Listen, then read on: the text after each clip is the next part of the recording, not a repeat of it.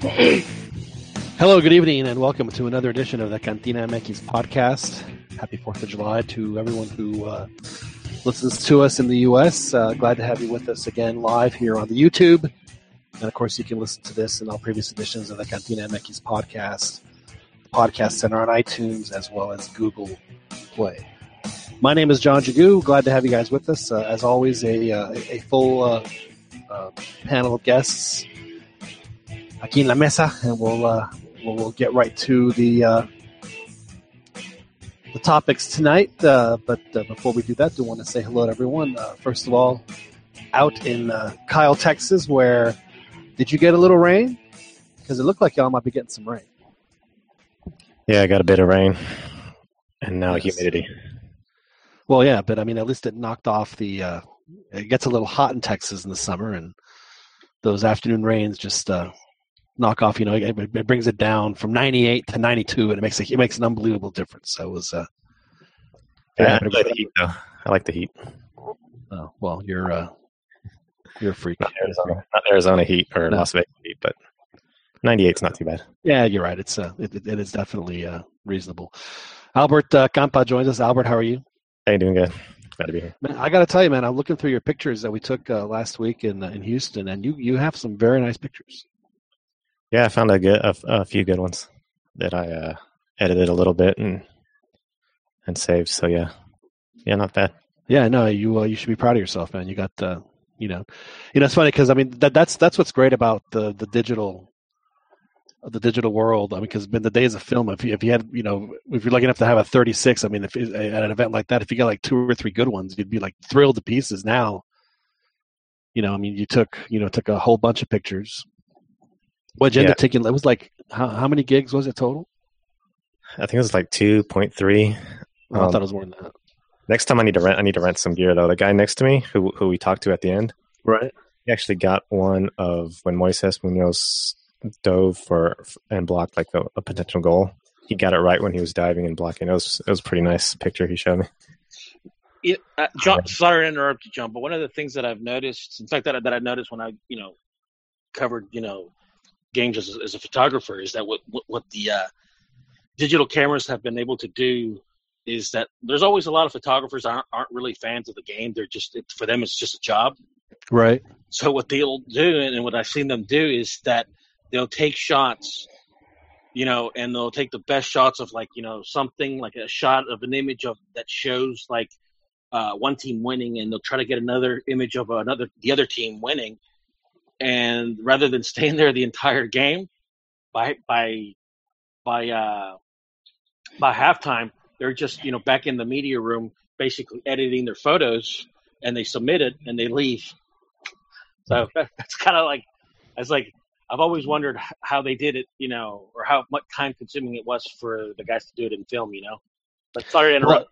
You know, it's actually uh, interesting that you pointed out because I actually saw at least, at least the front end of that process in 1995. The first time I was ever on the sidelines at a game was in 1995. It was a, a Monday night football game between the Cowboys and the Giants, and it was at the Meadowlands. And I was standing next to the AP photographer, uh, or I don't know how many they had, but I mean, he, de- I mean, he definitely worked for AP. I mean, he couldn't. I mean, he was he could have been younger than like 70, 75. and a couple of he would take. Uh, a picture, he would decide, oh my God, that was the picture I wanted. He would take the film out of the camera, put it up, give it to some runner, and then the runner would be gone. And then he just put another roll of film. So he was just, you know, he would never even, I guess he wouldn't even hesitate to, once he got the shot, to uh, rip the film out of the camera and give it to some guy. And then the guy just d- disappears and they go develop it. Actually, now that he says that, um, at halftime, pretty much all the like almost everybody just cleared out from my side of the field. I didn't switch sides. I stayed on the uh, on the side I was at, Uh-huh. on the side that uh, um, Ghana was attacking. So I assumed everyone switched to the other side, thinking that Mexico would be on the attack. Right.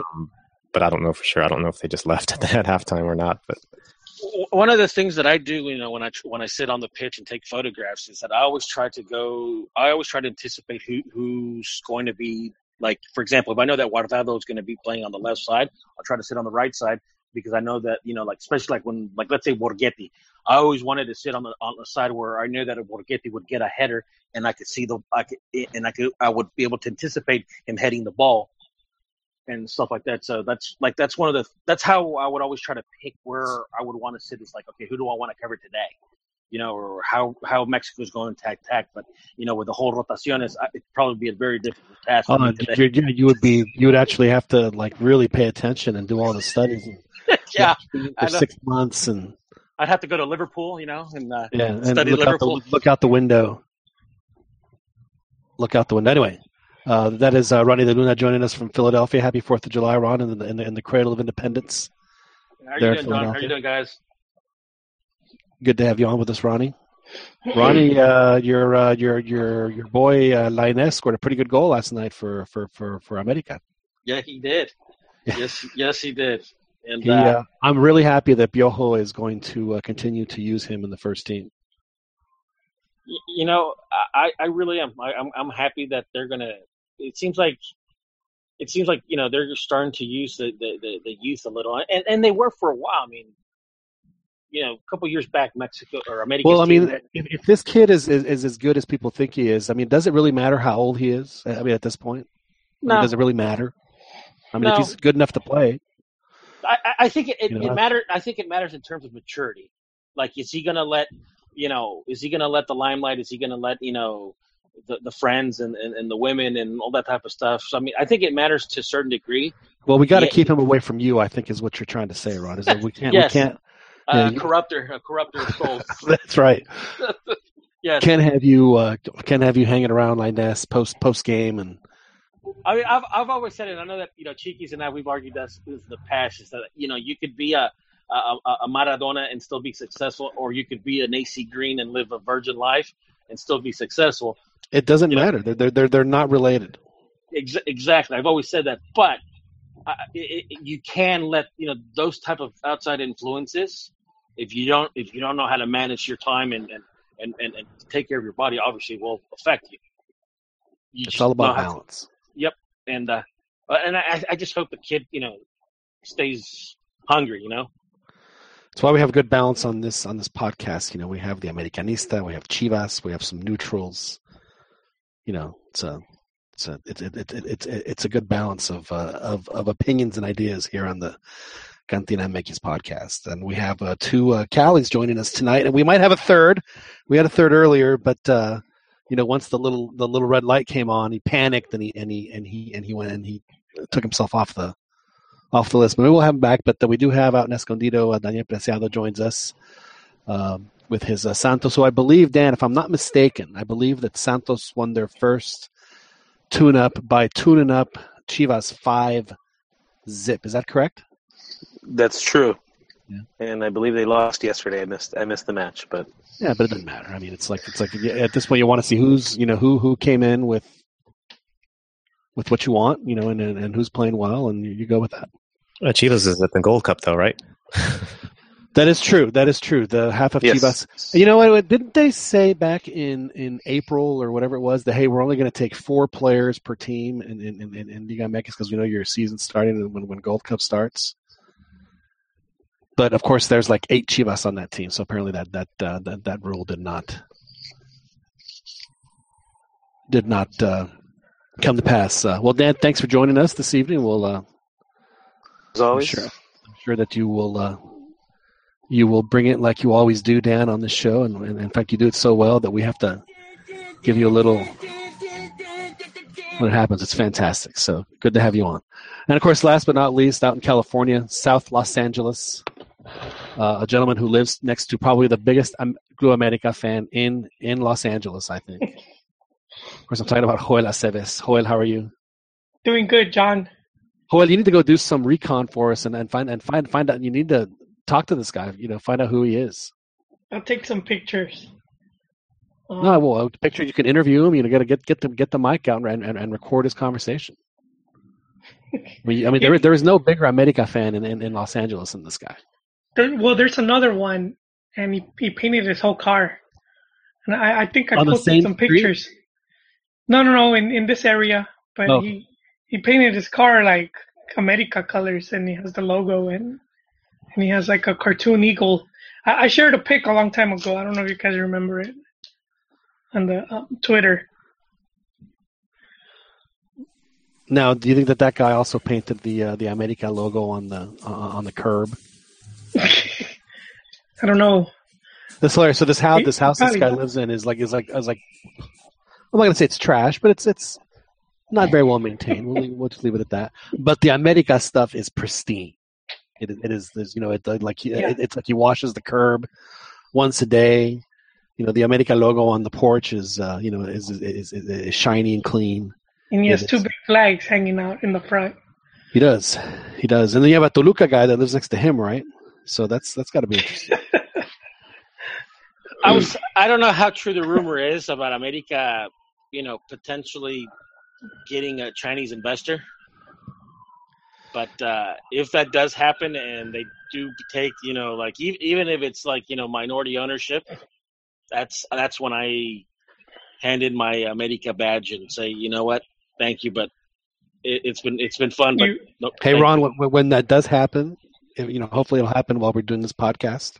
yeah, Then that we should have like like like like Ronnie as the bachelor, and then we'll be your suitors, you know, Pumas and Tigres and, and the like, and and you could eliminate, you know, one by one, and then at the end say, I'm going, I'm gonna, I'm, I'm going for you know whatever team.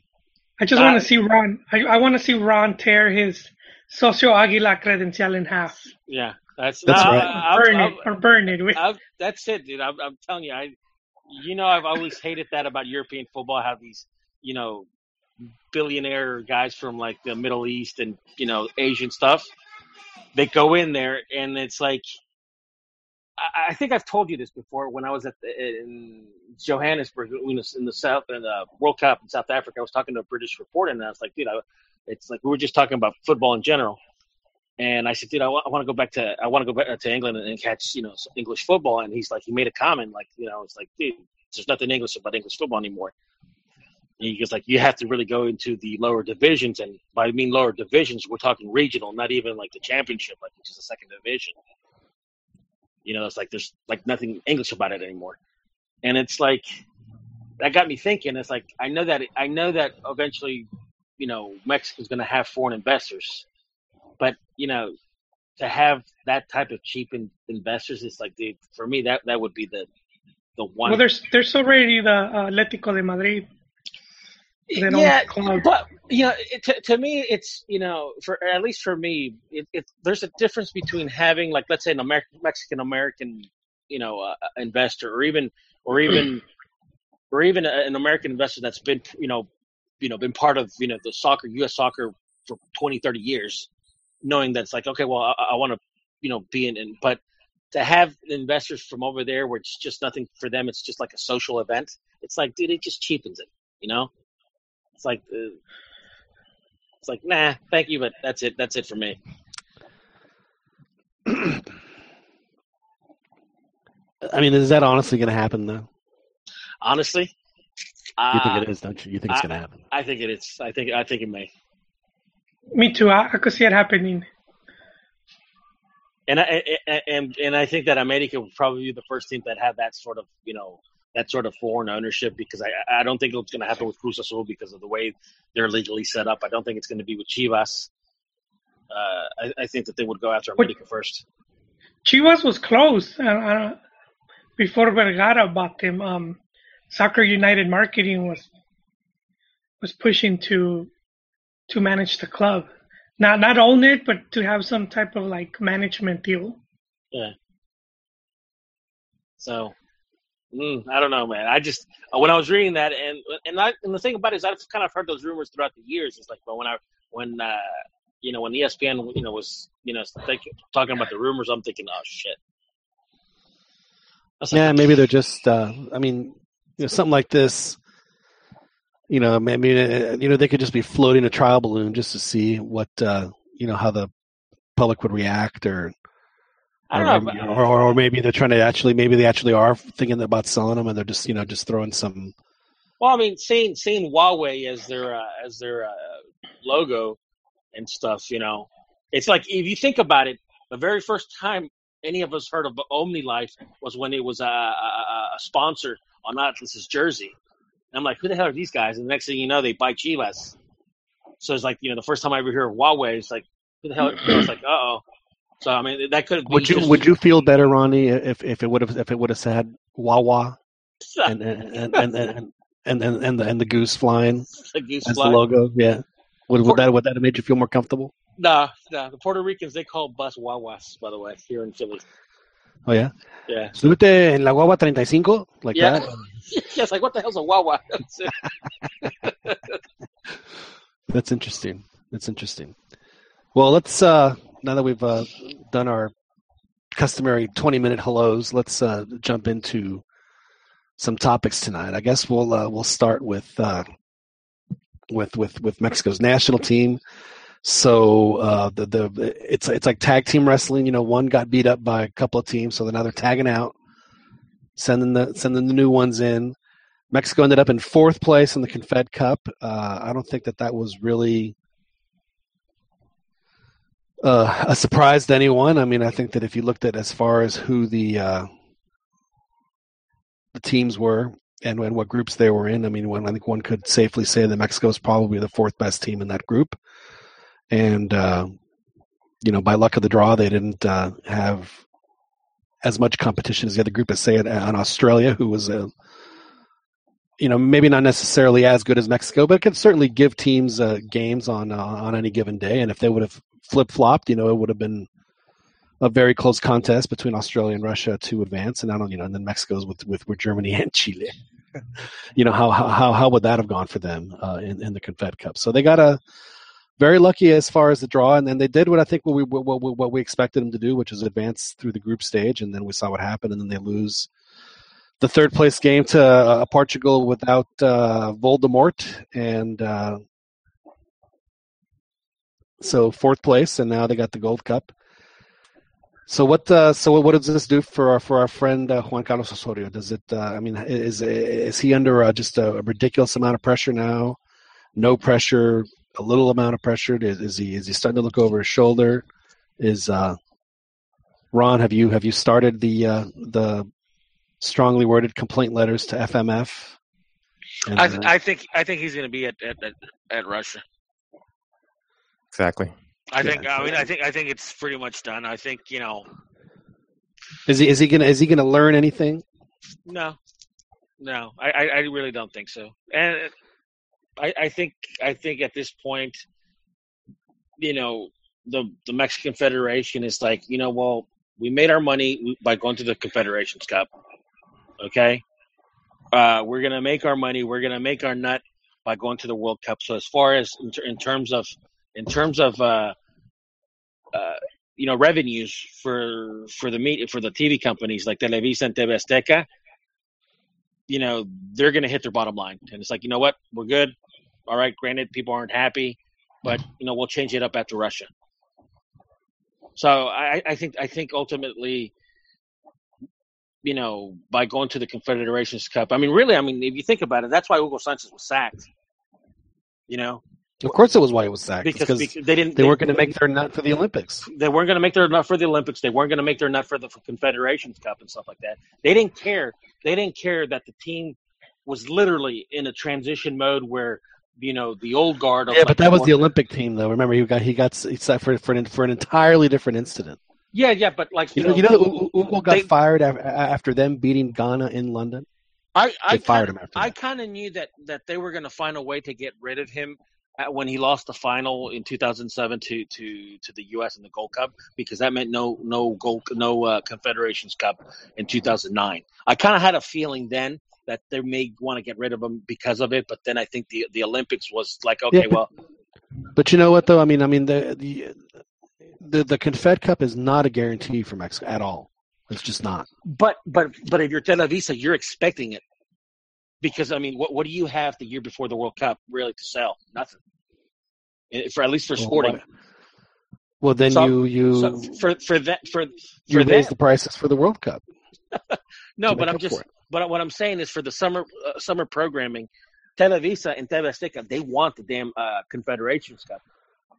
You know, So, you know, Mr. Pink, Mr. Pink online seems to think that uh, that Hugo was uh, was making too much bank. And nah, that's why they got rid of him. No, it, it has nothing. Our, our Mexican coaches have always made bank. Well, they, Uh, also they were they weren't able to prove it. There was rumors that he was charging players, and and the guy got called out Yeah. Uh, who was making the claims, and he was never able to show any valid proof. Yeah.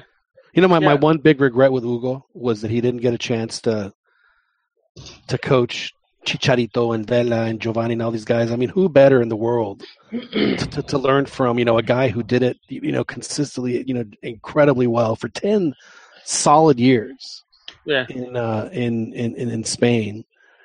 Uh, and it just th- th- that to me was my biggest because he always talked about uh, that, that he liked spending a little extra time with forwards just to kind of give them. You know, I was like, God, that sounds fantastic, Yeah. and uh, yeah, just never. Uh, But uh, but I, I, I, I, think that Osorio's to stay. I think it, I think event, I think that uh, you know the, the FMM they're going to uh, just weather the storm, weather the critics, you know the, the the criticisms, and say you know what we're taking them. well, you Uh, know, th- for me, and and uh, and, and I'll let y'all uh, uh, jump in on this. Is you know he has the players. You know, you know any coach is going to have the players at this point, and and we know we know who they are. It's just going to matter, you know, you know what coach is going to be able to get the best out of them. I don't necessarily think Osorio is is is, is the coach to get the best out of the players that he has, which I think is very frustrating. But and the and, and then the other thing for me is is that he is if he's going to spend all this time studying and prepping, and I, and I think he does. You know, as far as the organization and administration of what he's trying to do, you know, fantastic. You know, he is a great pencil pusher. You know, congratulations to him for that. And I'm sure that he can have, you know, I'm sure he's, he's very studious, and I think it's fantastic. But please, you know, learn from from from what from what has happened to you in the past, and then and then improve upon that. If if if by some miracle he's able to do that, then then I think Mexico does have a chance to do something. But until until then, if if if he doesn't learn from from what has happened to, to him in these two tournaments, then you know if Mexico makes it to the group stage, great, but they, they won't make him uh, much further than that. John, I, I, I- agree 100% as to your assessment that I, that I, I also don't think that Osorio's the, the coach that is able to maximize the efforts of this team. Now, my problem, my problem is that those that uh-huh. defend Osorio, you know, you know, they're basically their their points are one, Mexico as a footballing nation has really no right to expect more because we haven't done more. And to me, that's not a valid. I mean, you know, it's like you know, Chile, Chile, Chile, you know, upped their game because you know recently, Spain also upped their game, you know, a couple years back. So you know, to not think or to not want more, or not to expect more of your team, to me, that's just a defeatist attitude. Well, we have upped our game though. Mexico, Mexico has upped their game in No, the, in the no, no. confederation that we're in. CONCACAF. what, I, what, I, what, what, what I mean by that, what I mean by that is like going to the, you know, the quarterfinals or the semifinals and stuff like that of, of the World Cup, or not That's- expect, not expecting more. And it's like, you know, the critics, it's like, uh, what do these guys think they are? They're world That's what we were set to do, though. We were, They- we were set to do well in Confederations Cup, and then that would set up a, uh, a fifth game or further in the. Uh, So my, my no, no, Right. but here, but Beto, the thing, my point is, just like you know, don't, it's like you know, it's like yes, oh, how- please get to your point, please. it's like how dare you know you guys criticize you know him for the fact the fact that you've never done this before. And, It's and you know, that- and and also and and another critique because I've seen it, and I've seen it. In, I don't want to name names, but I mean I've also because I'm I'm you know on my Facebook account I, I'm you know here, here friends say Rocket.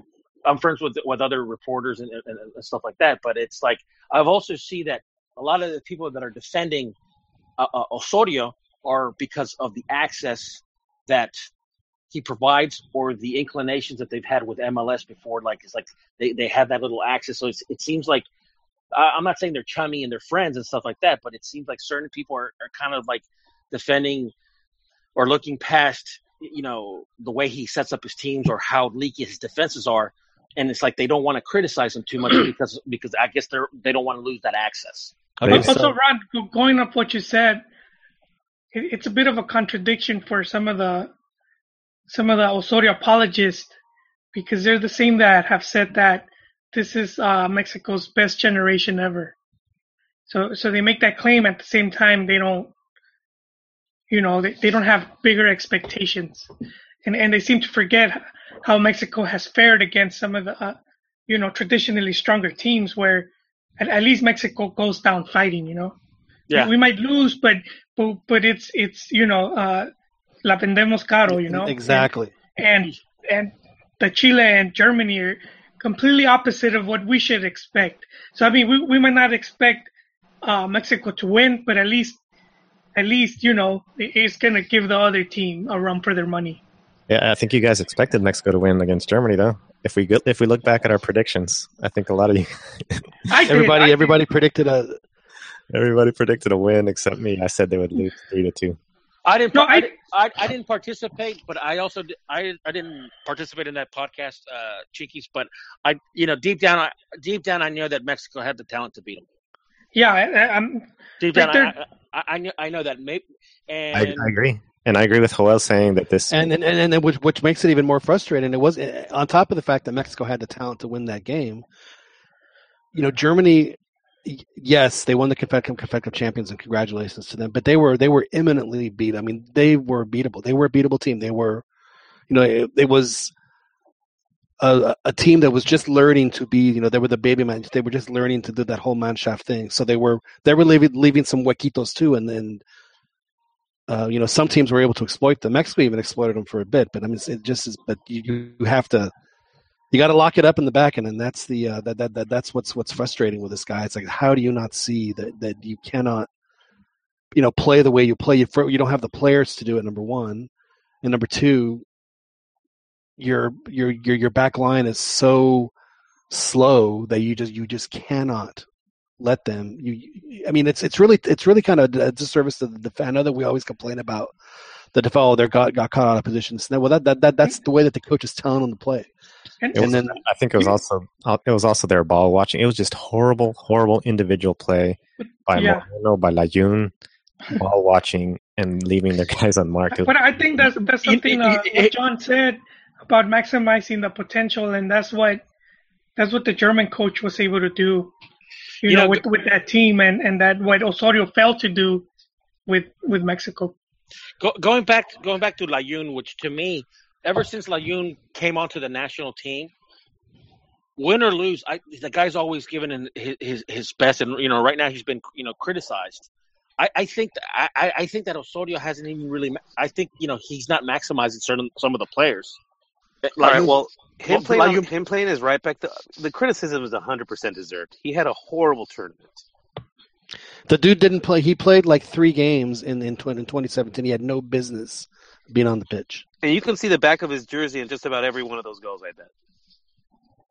Well, a legit question: What has for you guys been the best match that you've seen Mexico play on under Osorio That you were just like impressed. I would probably have to say the the Honduras game in Honduras. I think I think that was probably his best team, the best performance.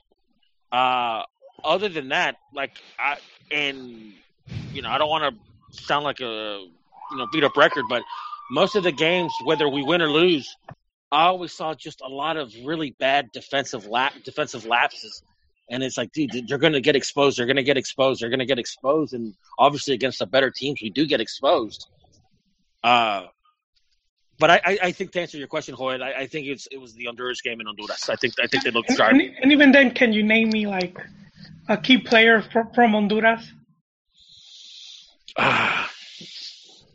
I think there were flashes against Portugal. There's been flashes, just flashes. No, but I, I don't been want flashes. even- I want like, Yeah, like no, no. full match. There's Like been nothing then. like I If could you want a full match, then there hasn't been one. like like you know like Go back to the US. for me for me under like Aguirre, the Italy game in 02, I just the whole game the way Mexico played. I know for a lot of people they they prefer the the Mexico Argentina, even though others don't like it.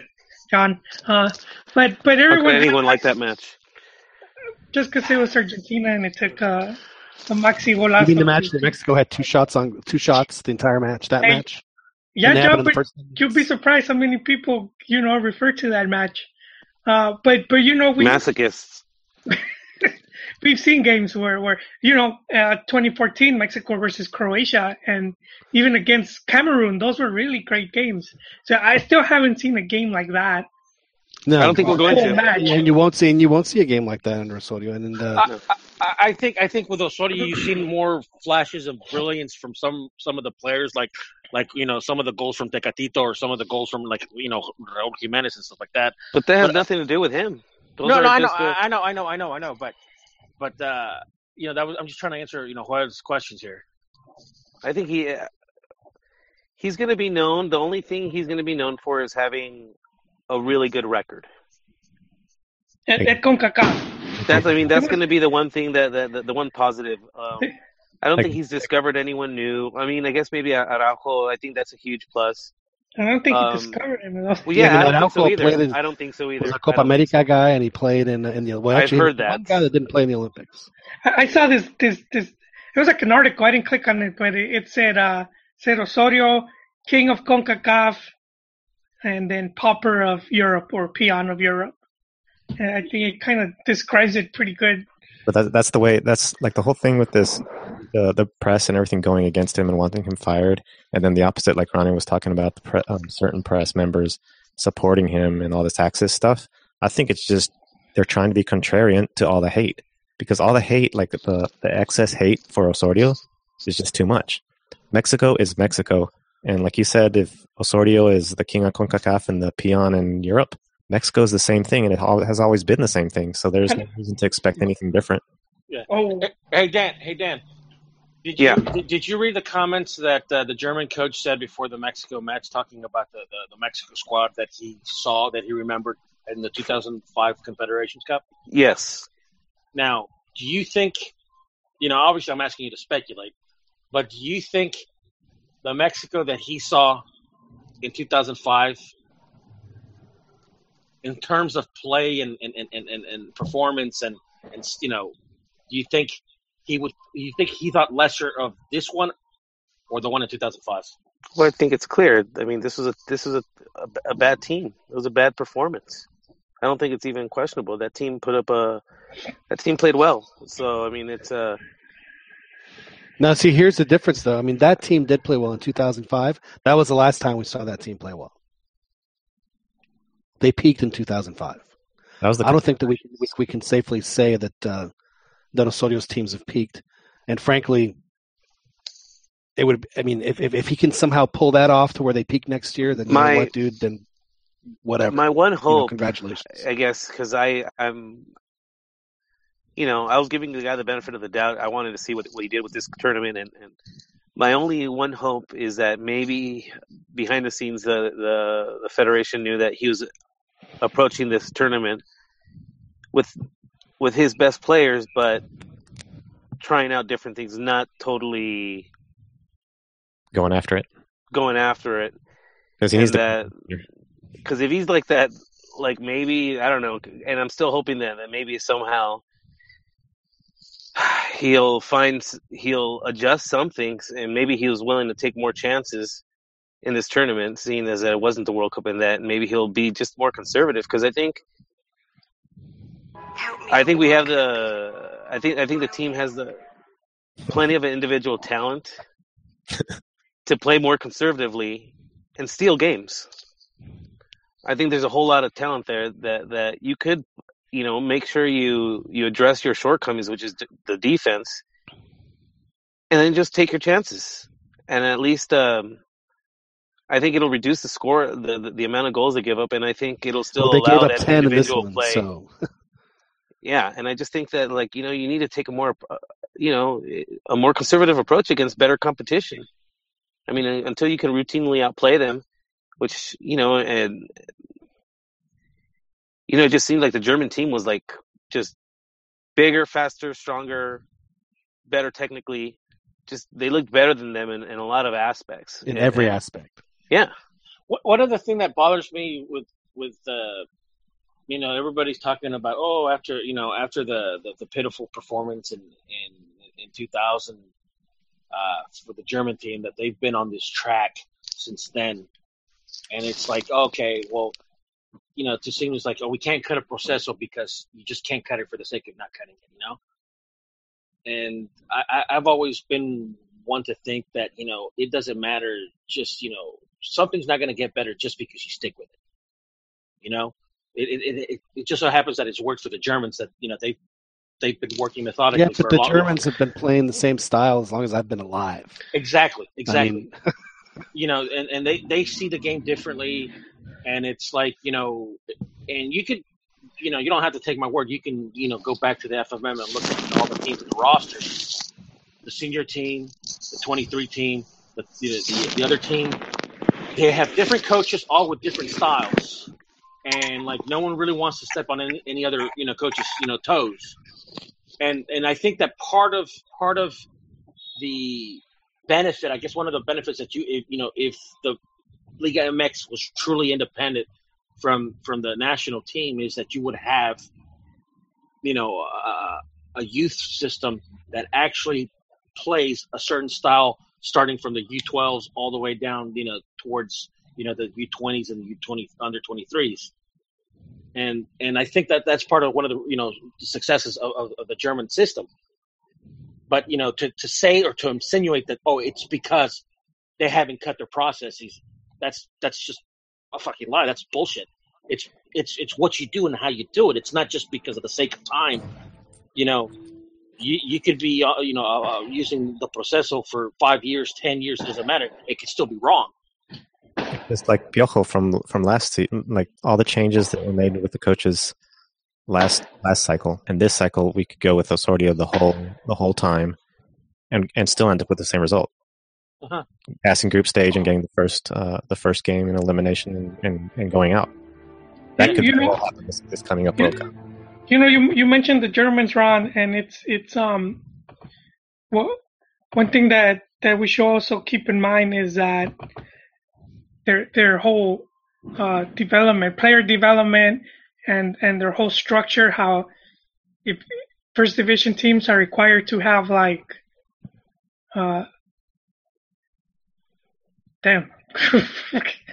they, Well, they, they need to have like a, a youth system and they have to have like a coaching school and and you know they're more strict on that but but like They i al- think what what they happened also have they also have a better sporting culture yeah you know. exactly and and what you know I, I i saved this quote from um i was reading this article and it was talking about uh das reboot which which was how the germans restructured some of their uh i guess was like their whole system for player development. And one of the one of the people involved with it said how how they used to like focus in trying to find stars which which you know to me is like it's kind of what we do in Mexico you know we the teams they have we have youth teams but if they don't identify like a player that's going to be a star they just kind of like let let the players rot in the second third divisions Well, one thing I also read recently that they do is is that the national team, I guess, or the federation, pays the clubs with the incentive to produce players.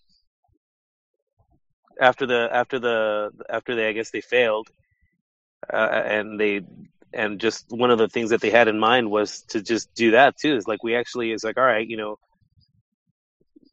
we will pay you we to help us build a bit a good national team, which I thought was interesting. uh, one one of one of the things you know, um, you know, for the longest time since I can remember, the gold standard was Brazil. Uh, that that was always the gold standard, and and I I honestly think that I think that the best footballing soccer nation is you know Brazil's no longer. Uh, I think that consistently since the 1950s it actually has been Germany.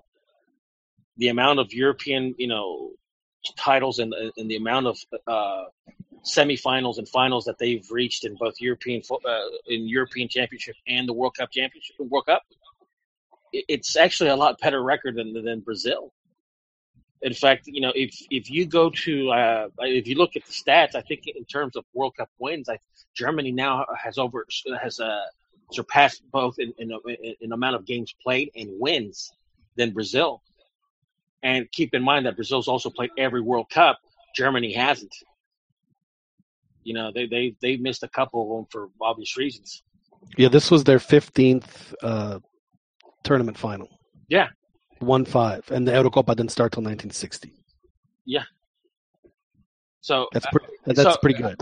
So I mean, in terms of you know, and I think you know, for the longest time, Mexico, at least the the powers that be, was we always looked, we always, you know, kind of like how like the United States started to study Mexico, and it's like we need to beat them. I mean, that was also kind of like the mentality of Mexico. It's like we need to study them and beat them, and it's funny because we know how to beat Brazil. We've done it. We've done. We do it at the youths. We know how to do it. You know, at the senior level. You know, uh, and and I think, you know, I think that. uh we may need to start looking at Germany. It's like, how do we beat these guys Well, there's, consistently? there's nothing wrong in doing that. I mean, if You you're going to emulate and I- imitate, why not I- do the the one I that think- does it best? I think so because I mean, I was looking at Planet uh, Planet uh, Planet World Cup. I always go, I always go into that website. I love that website. It's just World Cup statistics, and uh, you know, Brazil's still number one, obviously, but because of the World Cup, you know, the number of World Cups. But I think, but in terms of you really study the World Cup, I think the best is really Germany. They've been they've been the most consistent.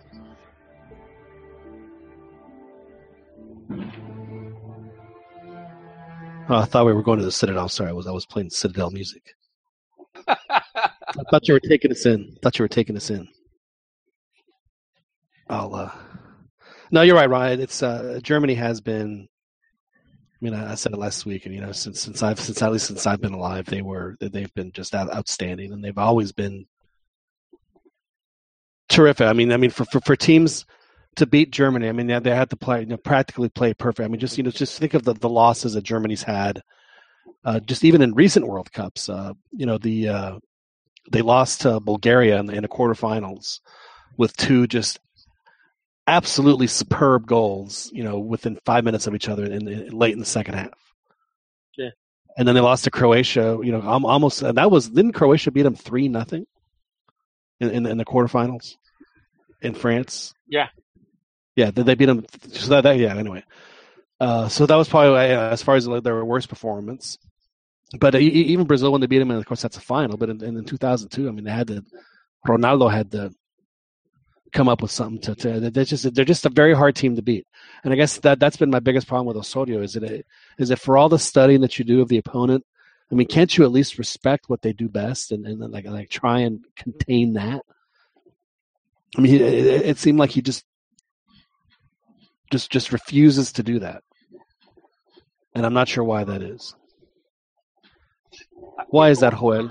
What one of the things that also kind of that you know that uh, strikes me with German with German you know football is that they you know the German people didn't give their team a chance in, in '54. That's why they call it the miracle at uh, at Bern. And even for their night, even for their the '90 World Cup, you know when you know they were West Germany, they didn't give their team a chance. And these are the fans, dude. Man, and, th- and think of what that 54 game did to. I mean, you know, not only did it propel Germany into what they are today. Yeah. But I mean, Hungary used to, was the Germany of the of the of the first half of the 20th century. I mean, they dominated every. They dominated Olympics. Yeah. They were just. They were just. uh You know, traditionally super strong. I mean, they're they're. That was when they had Puskás and all those guys, and they went to England, and then they just destroyed them at Wembley, like eight to three or something like that. yeah. They were Yeah. just the, the team, and after that, you never heard of Hungary, and you haven't heard from them since. They're just they just disappeared off the face of the earth.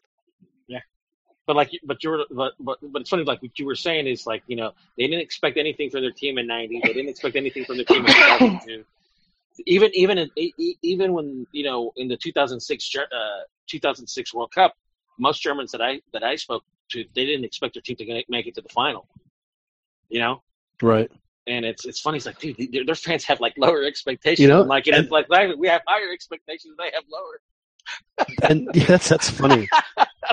and, even, and even that game, you know, when when Italy beats them two, I mean, Italy had to score two practically perfect goals Yeah. just to win that game. Yeah, Yeah, it's just uh, it's just so I, I just.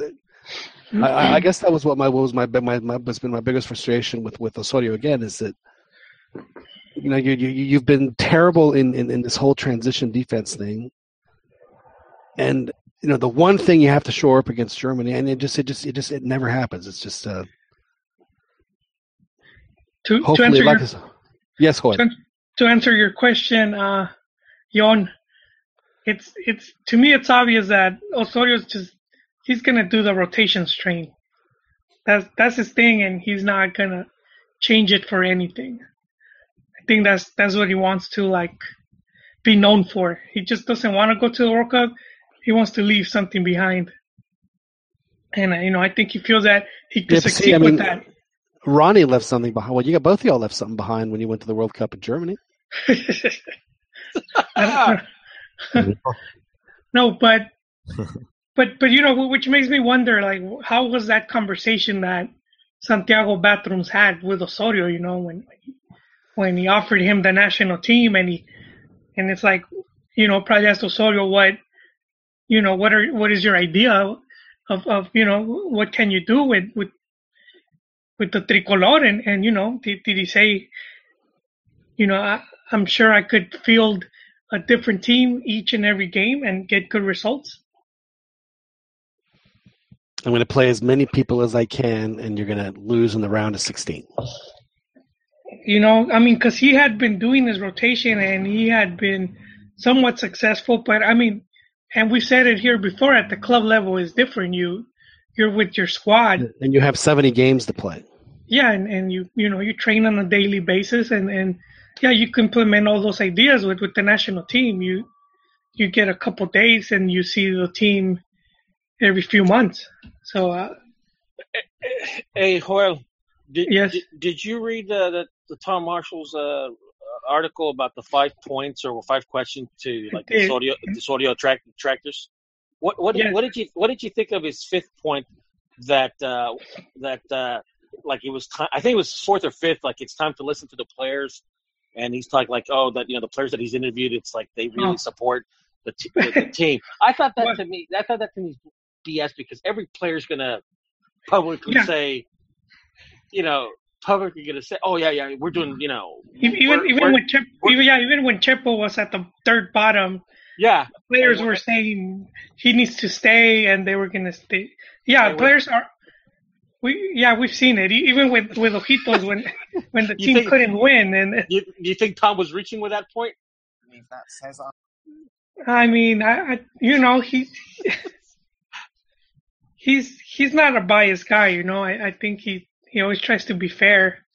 Uh, but I think when it comes to the national team, I, I think the more he covers the game, uh, the more he's gonna realize that some of these things they're just repeating themselves.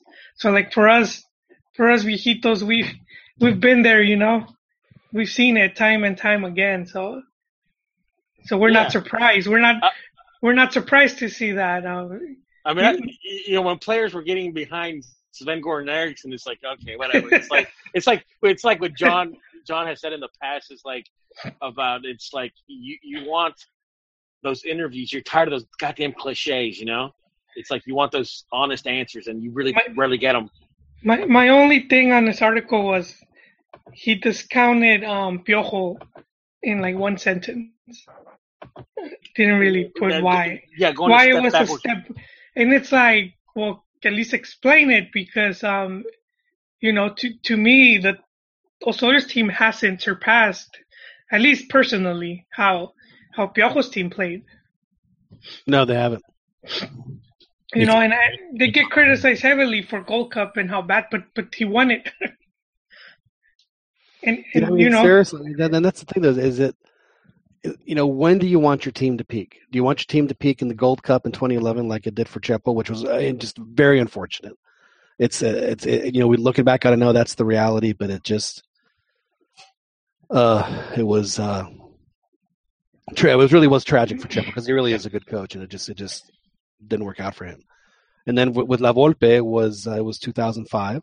Uh, you know, even even with Hugo, Hugo kind of had a mini peak with the Copa America, but he wasn't really done yet. I don't, I, don't, I think his team was still on the way up. He never got a chance to see where they were going to be. wait, wait, John, I I don't mean to cut you off, but I, I think La, La Volpe's uh, fatal mistake was leaving out Cuauhtemoc.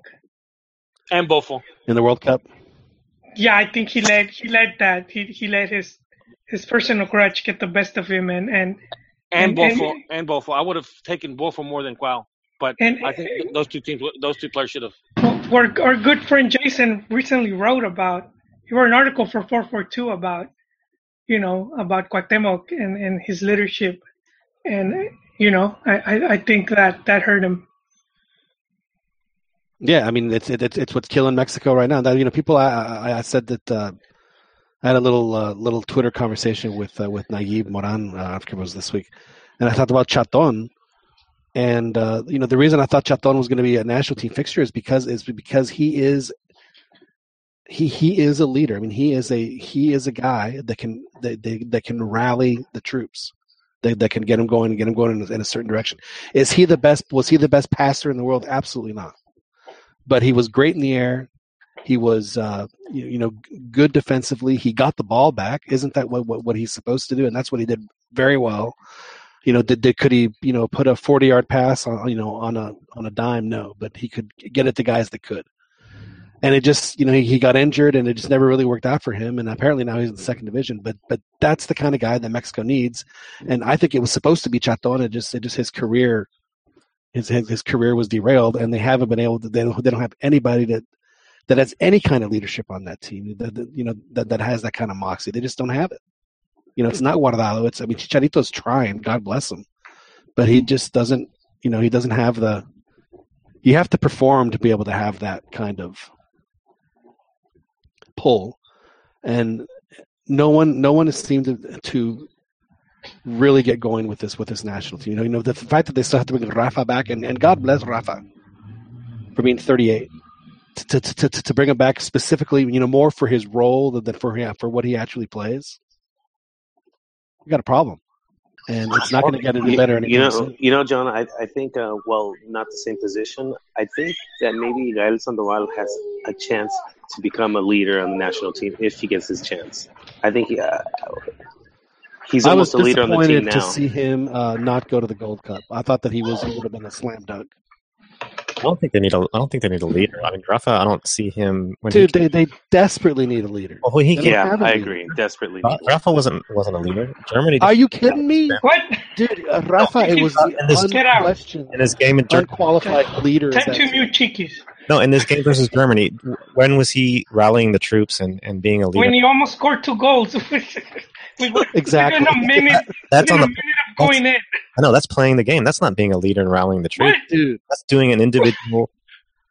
That's mute, what mute, someone mute Cheeky. Each each person needs to go out and play. No, hey, do we have to? We have to mute you. Example. Chickies, chickies. Yeah, you sometimes, sometimes when you're playing those type of games against those type of adversaries and stuff like that, and you're getting beat, sometimes you need that player that doesn't give a shit about the score. He just wants to play because he wants to beat that opponent bad, and and, and not let other things affect him. And like for example, like you know, Cuauhtemoc Blanco, he didn't care if you, you were Brazil, Germany. He didn't care, you know, the, the, the circumstances. He was going to play full ninety. You know, and, and I think you know what these guys. I guess what they're trying to say is that we're not really, we don't really have that. No, so everyone is mental, mental, are mental midgets. It has nothing to do with they, that. They need a Rafa to come in to boost their morale so that they won't be intimidated by a German. But all, all teams, no, what all teams have like. You got the doctor, right? You you see it like Brazil when they lost Neymar at the World Cup, and there was a whole change in in the team's morale. You know. But but but but true. But I don't even think with Neymar, I don't think that result would have been that different because I mean, I think one of the best comments that I ever heard that I heard throughout the whole, you know, German German ass raping of Brazil was that that you know when the players when Brazil was just getting their asses handed to them, one of the things that surprises like you know if you were to go back to the Brazil of the of the of the 80s, even to a certain degree the 90s, and they were started to lose three three one or four one. Okay, maybe gonna, maybe it's not, make you pay for it. Maybe maybe maybe they are not going to win a fair you know they're not going to win a, a, a fair uh, fair play award but they're going to start hacking you they're going to start beating you they were going to start getting dirty. Now you may not agree with that but it's because you still have those players that cared and, and, and maybe they're showing it the wrong way and that's a valid discussion but it's like with these guys they were just taking it and and uh, and, and, to, and to a certain degree to a certain degree i think european football has done that they made they made Brazil a sandwich. they, they did. I mean, to a certain to a well, certain. But, but but Brazil quit being Brazil when when the you know, for the past I don't know, you know, seven eight World Cups, they don't. You know, they might have one guy that plays in Brazil, and the rest of them are you know in Serie A or, or Yeah, where. Oh, yeah the, the criticism, John, has been that a lot of clubs have been catering to the to the European style. I a lot that- of times they, they favor the really tall, strong type player, and they will overlook a lot of their, you know, They're Brazilian players. their, Man, my my point was just that if the whole play, if all the whole team needs one guy to be to step up to the example, then that's that's weak. No, I'm not saying that the other guys aren't stepping up. What I'm saying is, is, is that there's just I, I don't think that's these guys have, have certain qualities that other players on the team just don't have. Cheek- Those are qualities that, that, that a team needs. But you know, you know, if you look, if you look at a lot of the, the, the teams and the stories, if, if you hear the stories of the players, they always have that one player that can motivate or lift the player's spirits up. And, and I think one of the most famous ones is from the from the Maracanazo with, with Uruguay, and and they're playing for the championship, and and the the Uruguayan um the directivos they go to the locker room before the game, and he says, uh, you know, he's like, just don't get embarrassed out there and but the team captain was like, you know, he was like, "F that noise," you know, we we could beat these guys. You know, we're gonna play hard and we're gonna beat them, and and uh, players like that make can make a big difference. And uh, and, and, even and, That- and there's That and- needs to be and- around the whole team, though. Every every single German pl- Germany player is confident. Every single Chilean player Dude, that's I, out. well, the, the, but every single Mexico player is confident. That- That there's, I'm, we're not, I'm not questioning. it. I'm just saying that they're that the Germans had had had the one guy. It was what was number number seven was it Draxler, yes, who who was the the guy to just to set guys straight. You know, it's, it's not. It's like, hey man, we need to go do this. No, then Mexico just. I remember in the 2011 Gold Cup, uh, Rafa didn't play that much. Well, Actually, I'm sorry, they, Rafa did play. It was Rafa and Torrado. I mean, there was no doubt who was call who was calling the shots on the field in those games. I mean, they both of them the whole game were pointing, pointing, pointing. They they were telling everybody where. I mean, it was it was they were they were they were literal traffic cops. Yeah, I did. Did you see that when we played uh, when we watched them? Uh, well, you were probably you were taking pictures. You probably, but it, it, just- it just doesn't happen as much. There just there's no one. There's just no. It just there there there is a there's a leadership void on this team, and and, and no one has stepped in to fill the void. Have have Yeah. you seen have you seen that video or that montage of of of, of Travis Pujols of uh, basically setting his team his teammates straight? Puyol, yeah, it wouldn't surprise No. me, Captain Caveman. No, no, but, Capitan but, but like, have you seen like for example, like one one he, he one of his players is like you know crying about something thrown on the field, and he just gets the shit from his from his hands, throws it back. He's like, dude, get back to play, or or or like I'm gonna try to find that video of of Pujols, but I mean, it's like that type of player, dude. That that is like Yeah. that just motivates his other players. He gets in their in their in their in their faces, and you see that in every sport.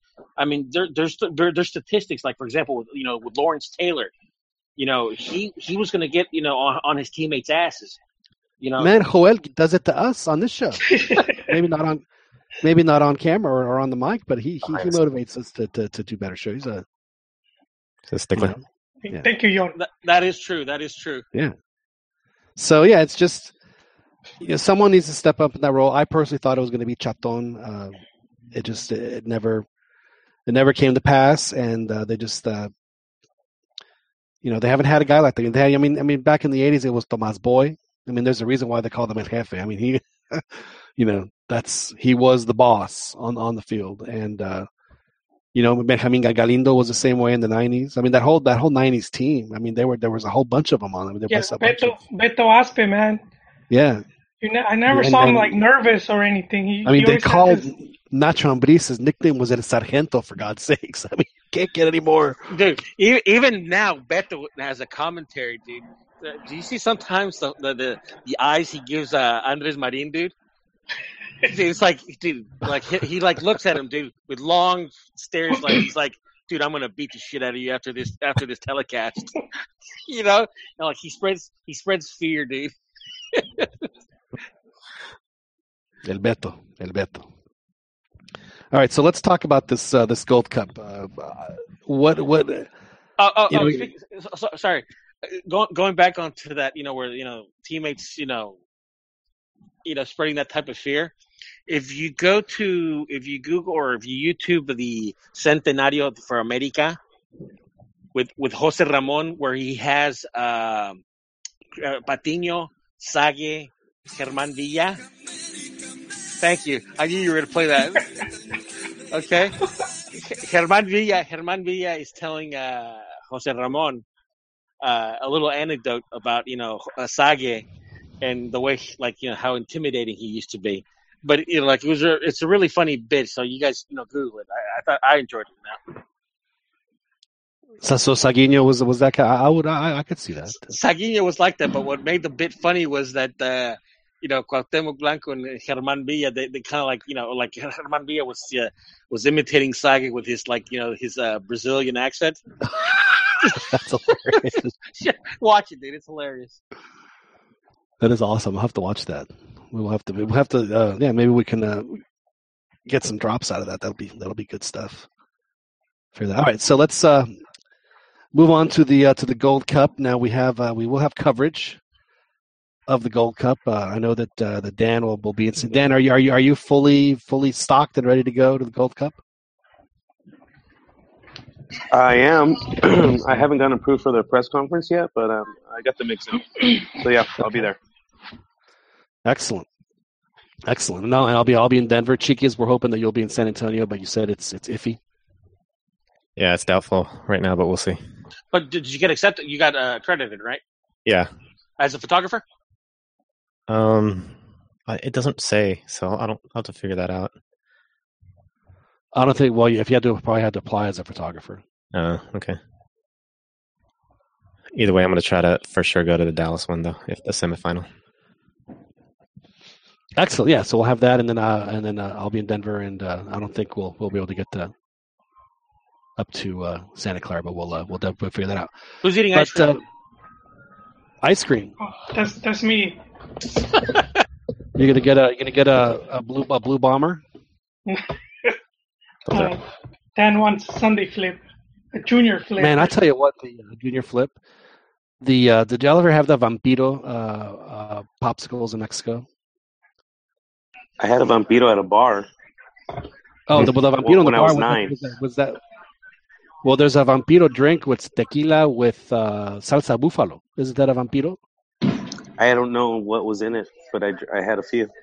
It seemed like it was the only mixed drink they made at the place. No, so a Vampiro popsicle was uh, it was it was ciruela and Jamaica, and those were the two flavors. Uh, it was outstanding. I, I, I highly recommend them. If, if they don't make any more, they should be ashamed of themselves because that really was a was a good one. But anyway, uh, moving on to the uh, to, to to the Gold Cup. Uh, so I would assume that uh, Mexico uh, is going to play. The first game is is it El Salvador? Is that the game you have, Dan? Mexico Salvador. Yep. Yep.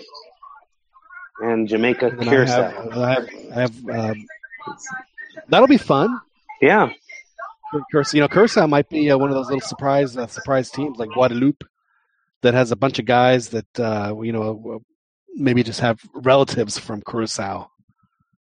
You know, a bunch of Dutch guys. So so they Oh. they, they they could be a surprise team. Cool. Cool. Cool. Yeah. So uh, that that'll something to keep an eye on. Anywho, um, so what, what should we expect for this team, and, and, and who out of uh, out of this team has a chance to to make the jump to the to, to the next team? I think anybody has a, a chance, really. I, I, think we can look back at some of the previous Moledo tournaments that where they sent an alternate squad, and, and most most of the time you're able to discover some somebody or someone's able to shine. And, and so Well, you're right. maybe something something like Burrito. Um, I'm thinking maybe he could, uh, because he I think his position is uh really thin. So and maybe some some Yeah, guys at right back. Orbelin. You know, I would almost try out Orbelin at right back. But I honestly think people Orbelin would have been part of the Confederation if it, if it wasn't for the Gold Cup. Yeah, you're probably right. Uh, You are you are probably right. In is he wearing the ten Orbelin? Because he should. I, I kind of have. He, he is wearing the ten. Is I kind of have a feeling that uh, is going to get the better of uh, Osorio. with his alternate squad. I, I think Arena's going to. Arena's a practical guy, man. I think he's a practical coach. This defense isn't as leaky though. Dude, are you kidding? We we, we saw him leaking all over the field at Reliant. Cesar Montes, uh, that's my pick.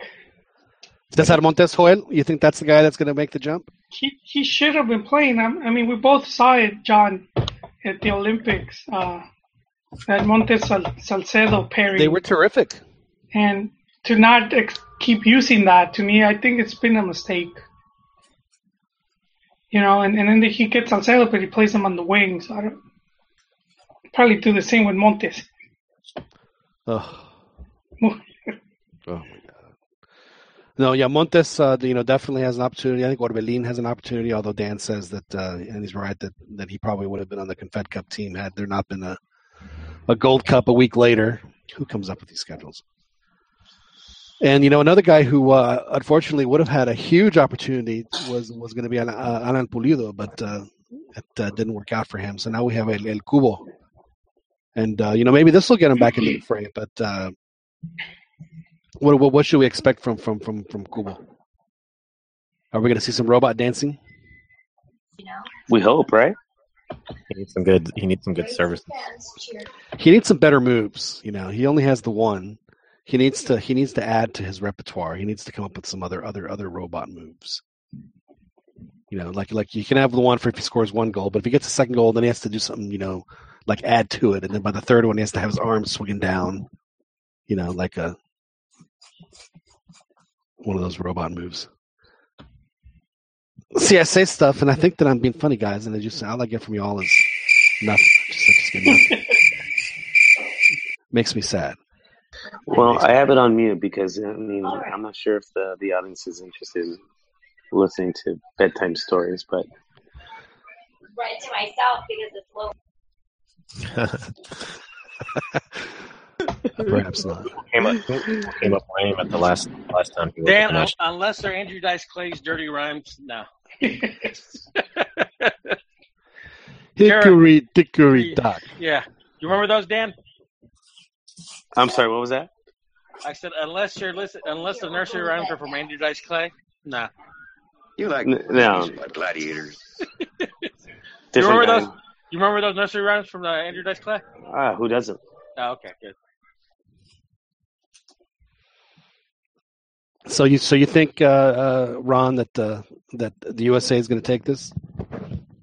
I kind of have a feeling. I think uh, with the current climate that uh, Mexican soccer is in right now, with you know the pressure and and uh,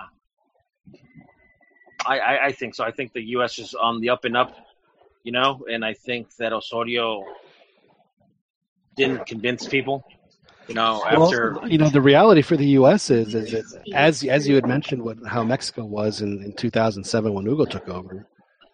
Uh, they're kind of a team in transition too, so it would surprise me at all to see if the U.S. has a good Gold Cup, which I think obviously they're they're going to. If if if this group of guys doesn't become the base for his for his World Cup team. Who's off the team, or who's, or I guess I say, because I know it's a somewhat of an alternate squad that they're saying. So who, um, the notables who are on, who are on the team? Like, is Dempsey on there? I'm assuming Pulisic is. No, that's uh, they have uh, the the guy from FC Dallas, uh, uh, uh, Kellen Acosta, who's who's terrific. Who's a really good player. Uh, I don't have the I have an email that has Jordan Morris, is- isn't Yeah. Jordan Morris is there. Uh, Brad Guzan is their go- is their goalkeeper. So they have they have quite a few. Uh, Because I think they're going to be a well organized team. I just um, um don't know how offensive they're going to be able to be. They I'm have uh, Omar Gonzalez from Pachuca. Uh, they have like Besler. I think he's, he's a regular in the, in their first in their senior team. Uh, they got some some Wait, is players that the that guy that plays for Germany? Because I know it's a, they're Wait, sending a pretty wait. well experienced. He's at Maybe not Sporting now, Profe. Hey, what's up, guys? They, they have Oh, Joe my Corona.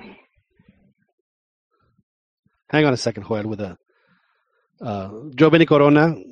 Well, we'll get back to that roster just said, but we do have to introduce uh, uh, Juan Uribe, who joins us for the first time in, in, in, in what appears like months. Coach, ¿qué onda? Profe. ¿Qué onda? ¿Qué onda, Chilango? ¿Qué me dices? ¿Qué me dices, profe? I mean, uh, ¿qué onda, John? Aquí todo All right. chévere. So who, who, who else? Who else is on the? Uh, who else is Pues, on the? Uh, ¿Qué on hubo con el qué hubo, profe? Hey, Habib. Well, they have uh, Brad Guzan, so who, he started for them before as their goalkeeper. Uh, you know, just just going through the names that I, you know, names that I remember. Uh, de- defenders Besler, Gonzalez, and uh, Graham Zusi. They have Uh, uh, Matt Hedges Miazga, who uh, is on Chelsea, was Jorge Villa Villafana from Santos is on this team. Have Paul. They Uh, have a Paul Chelsea player. Does that guy start, or is he in their youth team? So what what is this going to save to uh, to Osorio in the FMF? If let's say that like like these guys like Omar Gonzalez and and, and, and Paul Arriola and Joe Benny end up end up making the World Cup team and, and having a pretty decent World Cup that, that you know is Liga MX good enough to produce players for the US's national team but not for Mexico? I think that's been the case for a long time. Uh, I think it's only recently where we, we you know, we're, we're being kind of Euro snobs. Even with the Guardado to Betis, I, I I might be in the minority. I don't see how that's a good move. Well, I mean he's 30 years old, so he's I mean he's going to get I mean Yeah, He's but going down yeah, but at PSV, he's he's more of a team leader. He played Champions League. You know, you Betis, he's gonna be what? like 12th in the league if they're lucky. Yeah, relegation zone. Who's his manager at Betis? Oh man, no idea. Because I know, like, uh, you know, uh, uh, nuestro estimado uh, Beto Campa, he took a pay cut just so he could be on this uh, uh, star-studded cast here with uh, Cantina MX, you know? Maybe that's what Guardado's doing. Did you say Guardado's taking a pay cut, or or he's taking getting a pay raise? Oh, it's the managers Yeah, I mean, Quique, he's Quique Setien. one or the other.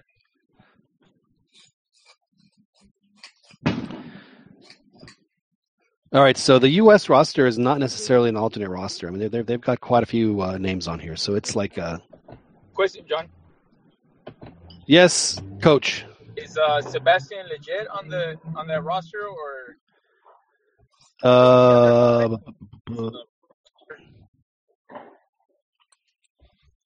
what position does he play? Midfield, I think. Da, da, da, They have uh, Arriola, Bedoya, Corona, McCarty, Acosta, Roldan, Rowe. No, it doesn't look like it. Se- Sebastian Lletget? Yeah, he's not on there.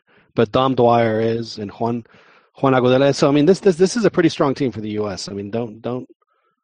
Um, yeah, but like I said, I think I think I think with with the names on here, I, it would not shock me at all if if if if uh, more than a handful of these guys end up on their on their World Cup team in, in 2018. So this is, uh, and so it, who, who would that be then for for for for, for this team? I know that we, we mentioned a couple of guys. I mean, how many guys, even in the 2013 uh, Gold Cup, the uh, there were ended up there was like four or five uh, players from Mexico that ended up on the on the World Cup team.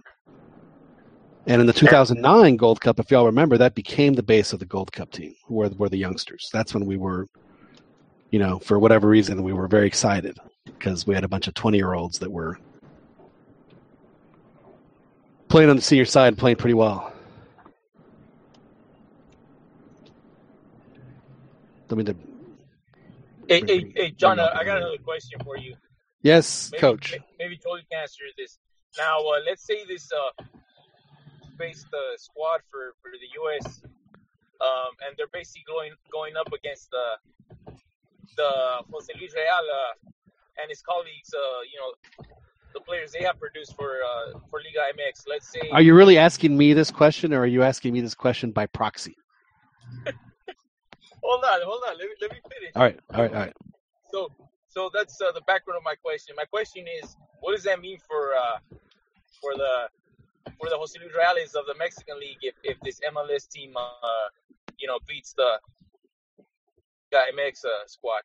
Well, you know they have like like five guys from Liga MX on the squad. So, but anyway, uh, I think that that's a, that's a question that I can't answer. I'm I'm, I'm going to pass that question along to to to my esteemed colleague Joel, who I think would be uh, better better equipped to answer this question because I don't think it was directed at me anyway.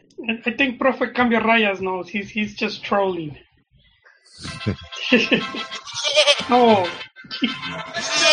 Unidos y divididos por el amor a la camiseta. Esto es Chiva contra Chiva.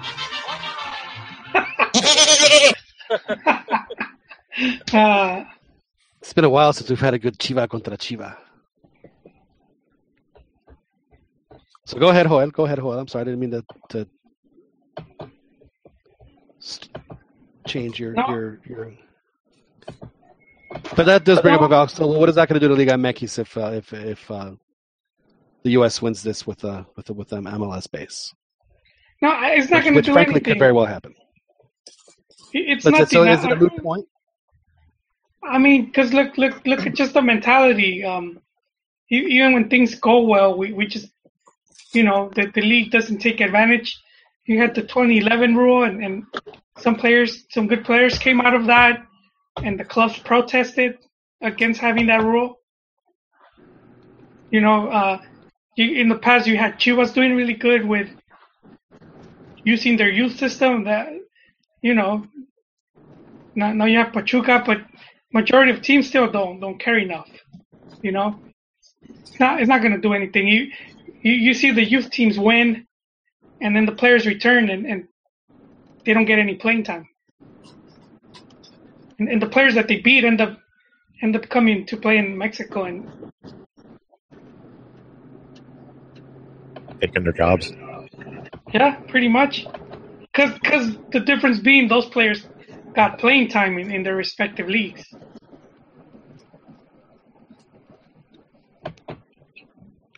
I mean, I mean, I mean also, th- th- does it, th- would it would it really matter? I mean, if the, uh, I mean, as far as comparing leagues, I don't, I don't, I mean, I wouldn't think it would matter at all. I don't think it matters, but, but this is a this is a Mexican team that's the based championship goat team against MLS slash Liga MX non Chivas teams, which would be you know subcampeones or not. They're not even Tigres, so Hey, you know, and, and, And uh, in the case of uh, Omar Gonzalez, he was actually at Chivas uh, handle the pressure of being called a gringo. So I, I wonder how Jolie deals with that pressure. Jolie, when you get called gringo, how, how do you react? It, it's never happened, uh, but it, Oh, so I don't, I don't know, man. I'm surprised. I, man. I, I niveles, um, It'll happen, dude. profe, profe niveles. I get called gringo all the time. I get called You- gringo. all the time. You gotta actually you gotta actually go to Mexico. Here, here, all in Mexico. Yeah, Oh, you- snap. What do you mean? Jolie never been to Mexico? It's it's been years, man. Yeah, if you go to, I mean, if unless you have a unless you don't have an accent, like I go to Mexico, I'll have a slight accent. I only get referred to as si patron. Milik, that's they, they call me but- Milik. Go- Milik or si patron. Well, I always get, I always get the, estoy aquí para servirle, señor. I'm sure that's not all they call you.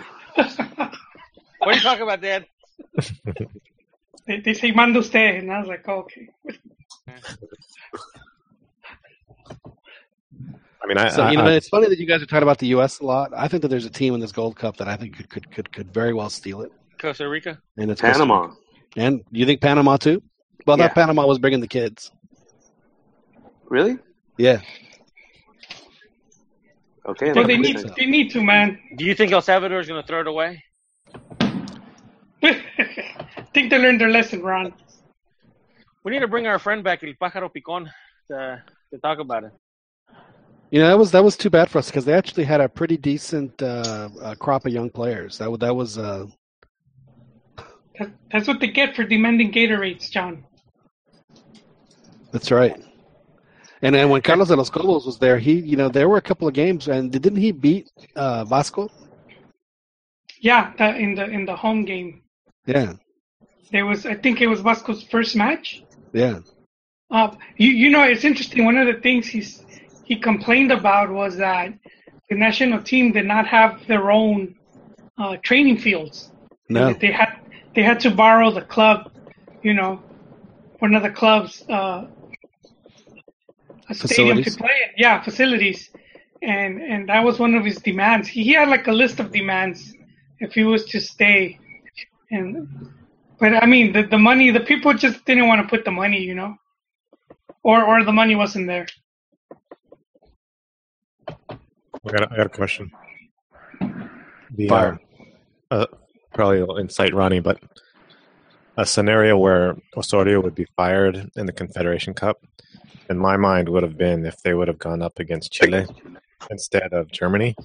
And Chile wasn't going to have mercy. I think Germany was merciful.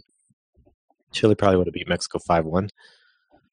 But in this Gold Cup scenario, what what what would be the uh, situation where Osorio, you know, we get even more heat? Like, say if he lost to the U.S. but he's not, he's not coaching not coaching the Gold Cup. They got the other guy coaching. No, I, I heard he is. back. I heard he's coming.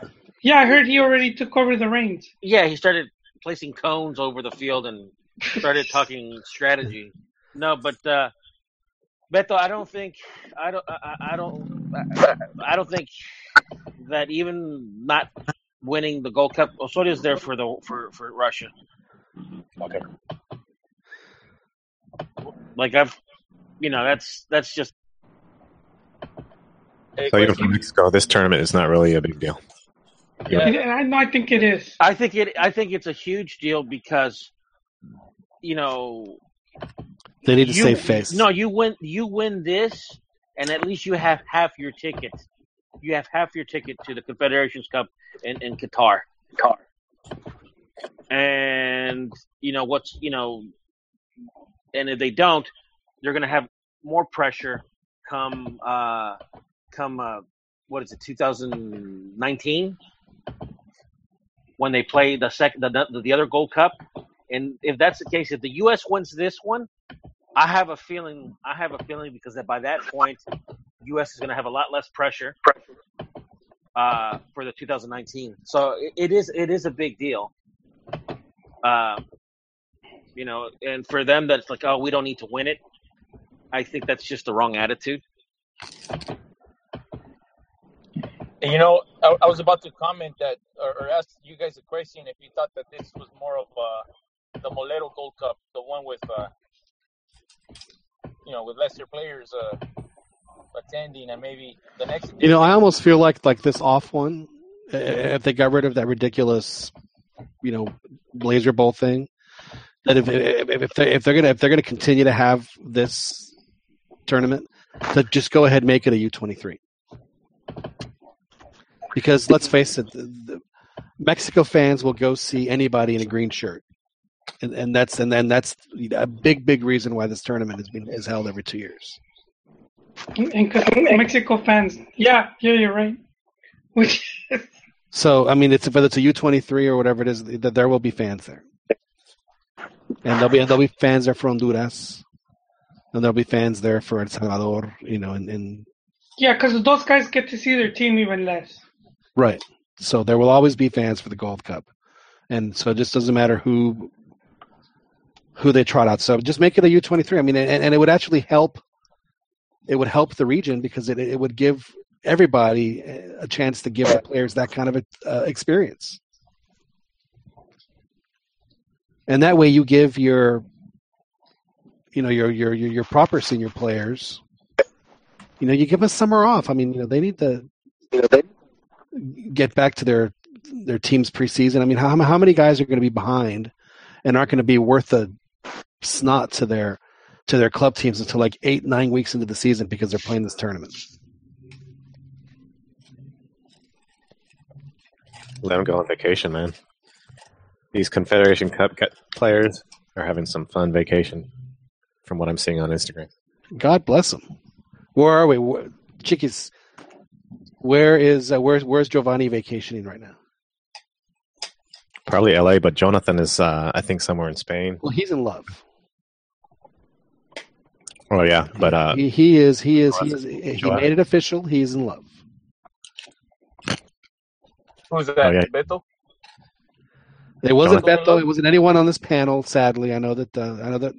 You know, we all were hoping to get that rose, but uh, it wasn't any of us. No, it's, it's it's some. I don't know who it is. Just some some lady, some lucky lady who has who has made Jonathan the luckiest man on the on the planet right now. You know, he's the.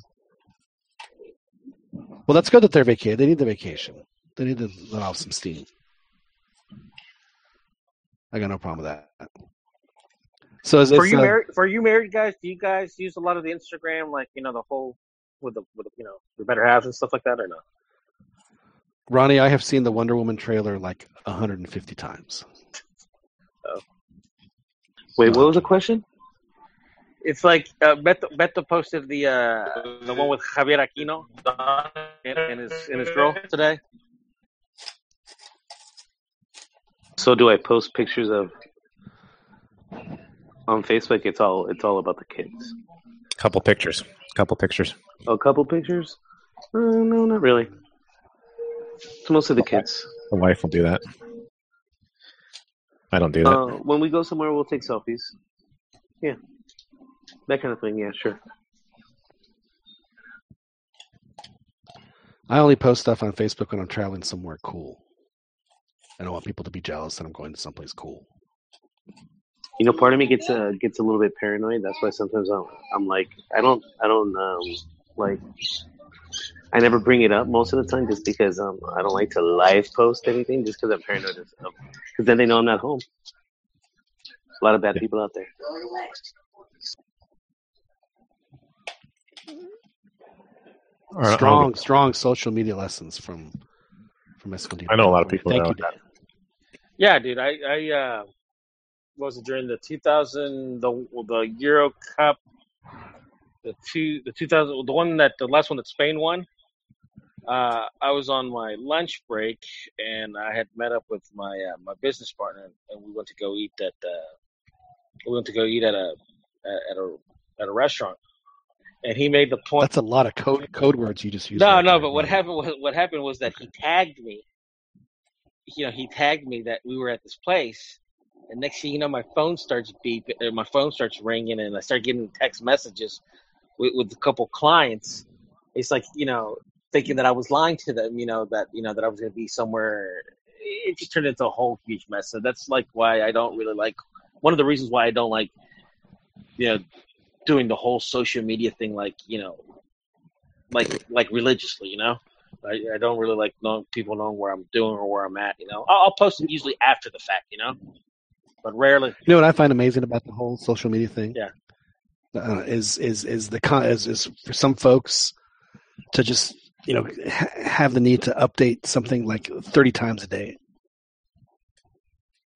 Those th- th- that's what I don't get about uh, about about about that. It's like well, I don't, I don't just boggles the mind. I'm kind of like you, Ronnie. I want to, you know, if I'm going to do anything, I usually try and do it like in a like like like in, in, in some role that I've accepted for myself on on uh on Twitter. So I just but you know yeah just very strange. Yes, yes. Like, like I don't. I rarely do things live. I'll, I'll post things like after the fact, you know, or, or, or, or stuff like that. It's just you know, uh, learn my lesson, you know. It's like an after school special. Yep. Do they I still air those? Is, is, is that still a thing, or, or am I really showing my age? What's that? After school specials. You don't even That's know what no- I'm talking about. That's no longer a No, thing. they're they're they're done. Okay, They're okay, done. just uh, After GI Joe, whenever they would be the little learning lesson. But even Yeah. like those uh, those movies, I'm pretty sure all this stuff is done. you learn you learned a lot of strong, you know, a lot a lot of long, strong, powerful messages watching those. After Now we school just need to know what's lit and all that stuff, you know. Was it lit? What are we? Are we lit and woke? Is that what we are now? Woke, trending. Well, obviously, the Cantina MX podcast is all of those things. We, we are we are indeed all of those things. So does Mexico make the final of this thing? I mean, that that's really the only way, the the only barometer you can you can judge. I mean, are they going to make the final? Or do they make the final in this?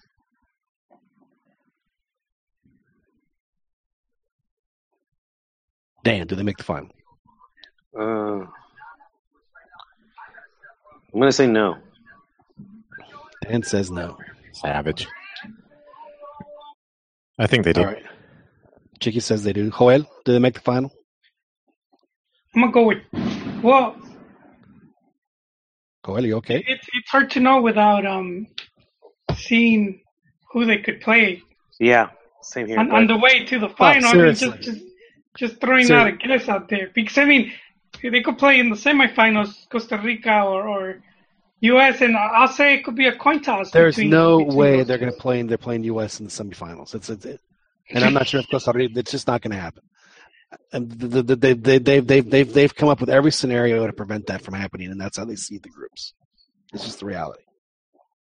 We well But uh, as as long as they either they're either first or second in the group, We played just, them it's just, before, It's just John. not going to happen. the very first Gold Cup.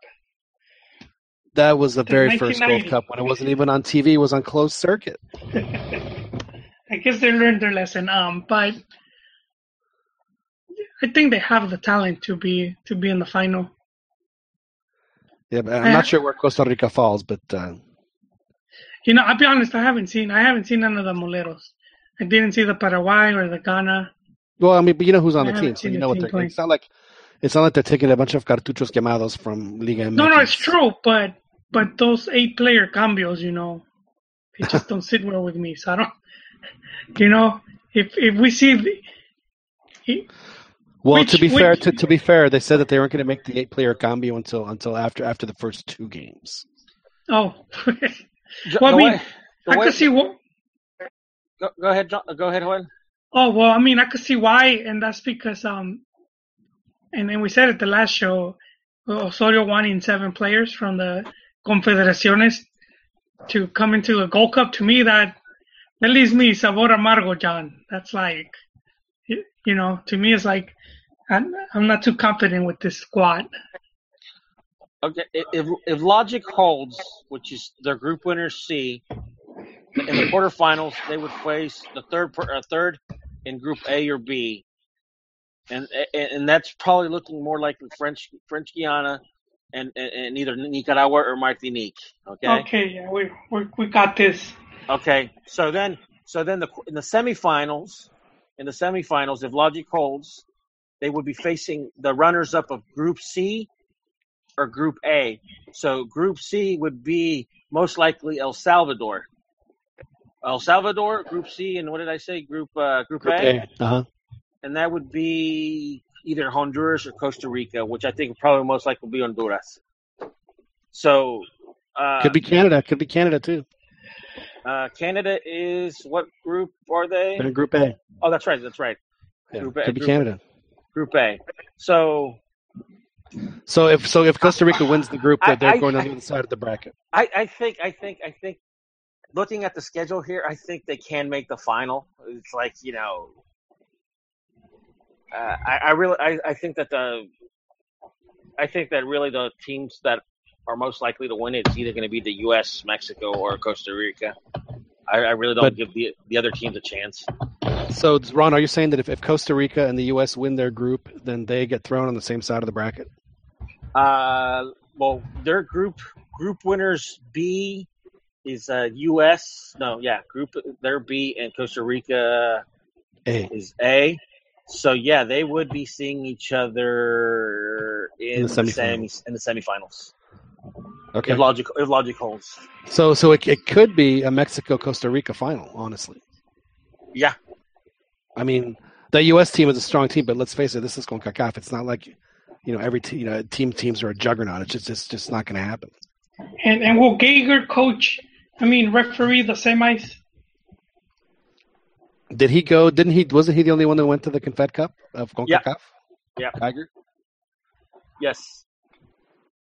He was the yeah, he was the Concacaf. Uh, 12 player Geiger too. Twelve player that was a good one. The That 12th a good fan. Secret Agent Geiger uh, to, you know. Do you honestly Right. think that uh, you know you don't think Right. that what, what that, that his his uh, No, I missiles think- were for legitimate infractions? I do think they were legit, and, and what surprised me a lot is how much the Mexican media cries when, you know, Things like go the their no, way. the no es penal. No, no, when when when calls go against us, like no, not a penal and other stuff like that, Right. and then they they finally did, and and, and all they could do is, you know, is is say corruption and all this stuff. Yeah, the the dude on Univision should it was was Oh man, that was ashamed of himself. I think that was Edgar Martinez. I used to really like that guy. Uh, I, I, I thought he was an entertaining announcer. Not a penal. I thought he exactly. I thought he brought a lot of uh, enthusiasm and just a lot of humor, honestly, to, to, to his to his shtick. It was, and I liked it. But after that, I was like, dude, that's just you just you can't do that. Yeah, John. If we You had VAR, do that. if we had that VAR system, uh, Geiger would have did nothing wrong. That's right. That's right. You're absolutely you're absolutely one hundred percent right. But you No know, one- everyone was going, everyone was going for our throats, John, and that was just the perfect scenario to, uh, you know. That was in the in the in the nascent stages of this podcast, if I if I if I'm not mistaken. In fact, I think Yeah. we, we we may have done one that night. Oh, nice. Yeah, I don't know. we If, I don't know. If, I don't know or were we dos a cero? no, that was Cachirules. That was uh, that Oh, was man. that was actually Early. when, when we were we were dress rehearsing. I don't even think we were even recording those. Wow. That was when that was when we'd get off the call and you and and Profe would have your six hour Chiva Chivas Power Hour. Chivas Yeah. catharsis. So so hey, uh, Joel, we do have uh, the Salvadorian Joel, or what's his name? Uh, uh, yeah, Joel Aguilar. Yeah. And, and we do have uh, Mark Geiger. Uh, Joel Aguilar, he's actually He's a pretty good ref. Yeah, he, um, amigo del tri. yeah, he did it the 2011 Gold Cup. He did the 2015 Gold Cup. Uh, Yeah, but both those games were very well officiated. I have I have no issues with him. yeah, yeah. He's a good ref, He also did a 2011. Uh, and I guarantee you he'll be the ref in the final. Does FMF send Geiger a fruit basket on holidays?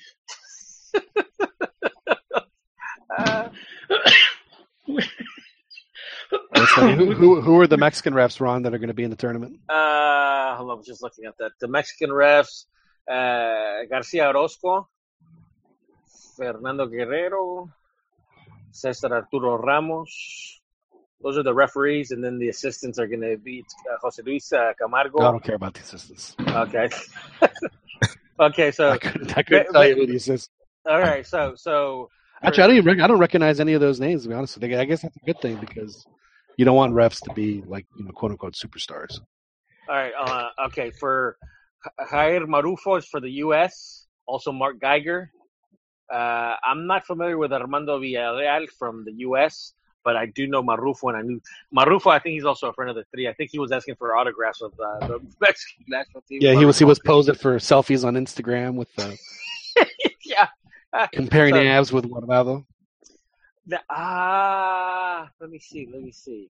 I I'm not sure if that's the. There was a Amigos del Tri. there was a Panamanian uh, pr- uh, Panamanian uh, referee who's also kind of a friend del tri, but I don't see him. And there was also like I think a Jamaican one, but I don't see him either. I'm sure they will make new friends in this tournament. It's better. Con- CONCACAF is Mexico's friend, so that'll ensure a Mexico-U.S. final. Well, the uh, the bid the bid committee now is is, is finally official now. For the It's World Cup. official. Yeah. Yeah. And they put uh, they put your boy Yon de Luisa, who was the, if I'm not mistaken, he was the and God, he was the mero mero of the of the 2011 youth uh, U17 in Mexico. Yeah. That's the guy I personally I personally thought well, should have been running uh, running Liga MX, or at least uh, I think I think he'll be running the federation one day for sure. Yon de Luisa. I thought, I thought, I thought he'd be next. Yeah. But he actually has at least some, you know, soccer knowledge in addition to the other stuff. So I don't think it would be a, a terribly bad choice. But he's a perfect choice for this. Hey guys. Um, Can you, can you hook it up? Hey, so uh, Profe, is, uh, is is Mexico going to make the final of the Gold Cup or not? Um, no, man. I gonna, I, I think it's gonna be tough. I think they have the easiest path now that I look at, at it. I mean, if if you're saying they're playing Martinique or Nicaragua at the quarterfinals, and then Canada or Honduras as a, as as a pass or El Salvador in the semis, then yeah, yeah, they have They have the they, they, they have they, the, they should they should they should make it without any problem. yeah they have the easiest. Now that I look at it, they do have the easiest. This is track. Osorio's specialty too. These Yeah, he is- Los he is the- that's that's what he's gonna. You know We he's going to study the hell out of Curacao. We could know. have that that coach rotaciones, and Osorio could just coach. You know, are you guys sure that games. Osorio's coaching the Gold Cup? Yeah, sir. You know what? Though? who, who would coach Mexico for the for the World Cup games though? Because I mean, I, I, to be honest, the only guy who's so far done anything worth. Well, fucking- Profe has worth- has your has your has your phone rung? Has your Hold on. phone been ringing at all? You know what? Um, No, I'm talking Oh, about you. Coach. Yeah. No, no. Uh, uh, you you know what it is? Is is Habib over there? That you know the curry maker. He's been uh, he's been block. He's blackballing from uh, you know going going big time. It, it, it, it's because you need you need to get your coaching licenses in order. They're not. You gotta you gotta pay, dude. You gotta pay to play. Do you- Are you going to have to go to Nicaragua to get your uh, to get your coaching license, Profe? Hey, speaking speaking of which, Yeah, I speaking think of it's faster than Honduras, bro. Hey, speaking of which, watch the interview on YouTube with uh, La Volpe, where he's talking about just coaching in general. And uh, Diego Latorre was uh, they were they were talking about. In fact, uh, you know, uh, what's his name? La Volpe was trying to convince Latorre to basically get his act together and start coaching.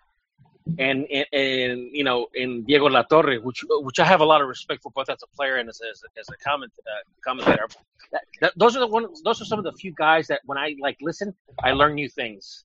I don't really say that about you know too many people, but Latorre is one of those guys that I do like listening to. But anyhow, uh, he, he's arguing. It's like no, La Volpe. It's just I don't have I don't have uh, the coaching license. And then La Volpe was just like cracking up. But you played. You don't need those papers. It's like go pay somebody a, a thousand pesos and get your papers. you gotta you gotta watch that exchange, dude. It was hilarious. You know, John, uh, he he did. Uh, Osorio did join up with the team, and he, he has taken over. And uh, today he a picture came up where he's wearing this shirt, and it says, "This is what the shirt says: Impro, improbable ganar si no asumimos la, la posibilidad de perder." Huh?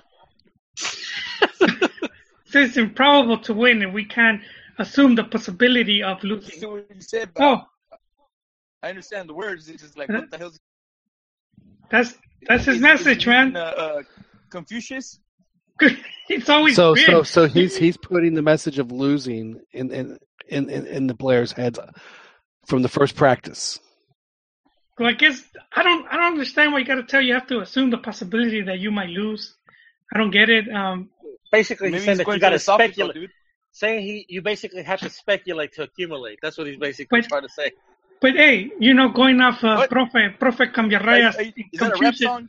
he he. Now uh, hang on, hang on, hang on, hang on. Let, let hold on. if, you, Go ahead, if you do look at a lot of uh, Osorio's comments, they are rather like, just kind of like seems like he reworded them or something. Like it's pretty simple, but then it's like he, he does like this cantinflas stuff.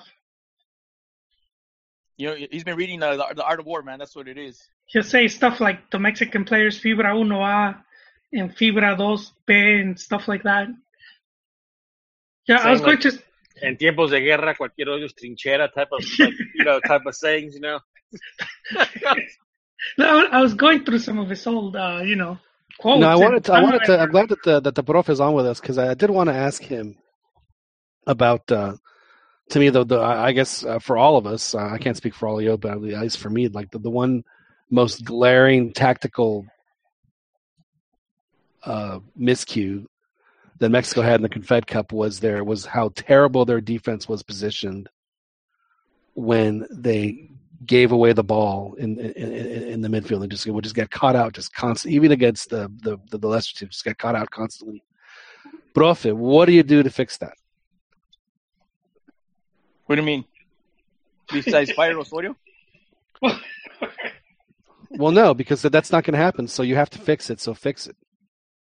Well, uh, the the one thing I noticed against New Zealand is he didn't really have a he didn't have any type of center mid uh player in in the in the field, and so he brought in Hector Herrera in the second half, and he kind of he kind of lucked out, and and if the the problem fixed itself. But um, now I was reading stuff that they said that uh that Hector Herrera is not a, a, a defensive player or not a defensive mid. He's It- not. that but that's the role that he's been asked to play in Porto. The thing is, uh, eh, you know, I don't know, man. You got to put in, I guess, like you got to put in a defensive mid. at some Profe, you are point, man. disappointed. I thought that you were our, our tactical, you're our tactical genius, and here you are telling me I don't to, know. To, to be honest, John, the, the, the games were during my work hours. Uh, and, and, I mean, there's a few observations that I saw. Like a lot of people, they were upset that Vela didn't play. Uh, uh, uh, I think it was against Germany. And uh, I mean, I, I saw him against Portugal, and he, he had a terrible. He, he didn't have a good. Uh, a He did not have a competitive- good tournament. Yeah, he didn't have a good tournament. Uh, so it, he wasn't a no-brainer, but still, uh, I mean, that's the guy I was expecting. You throw him in there, maybe he, he, Yeah, he shows yeah. up. Why on earth would you want to use your, you know, your best player in your most important game? I mean, But but I mean- but, but I guess what what what what, they, what they're trying to ask you is how do you maintain order while still maintaining a high press and and and uh, and exposing and, and advancing your your back line? How do you maintain order? Yes. Well, with this team, how you maintain order is uh, well, how do you, how do you maintain order? We don't care about what this do. How do you do it? me. Yeah. Oh, me, I choose. I just choose hack. shit out of the I just tell my until players to hack the other players. You, no, It- yeah, it's a well, tactical foul. See, you didn't think about that, did you?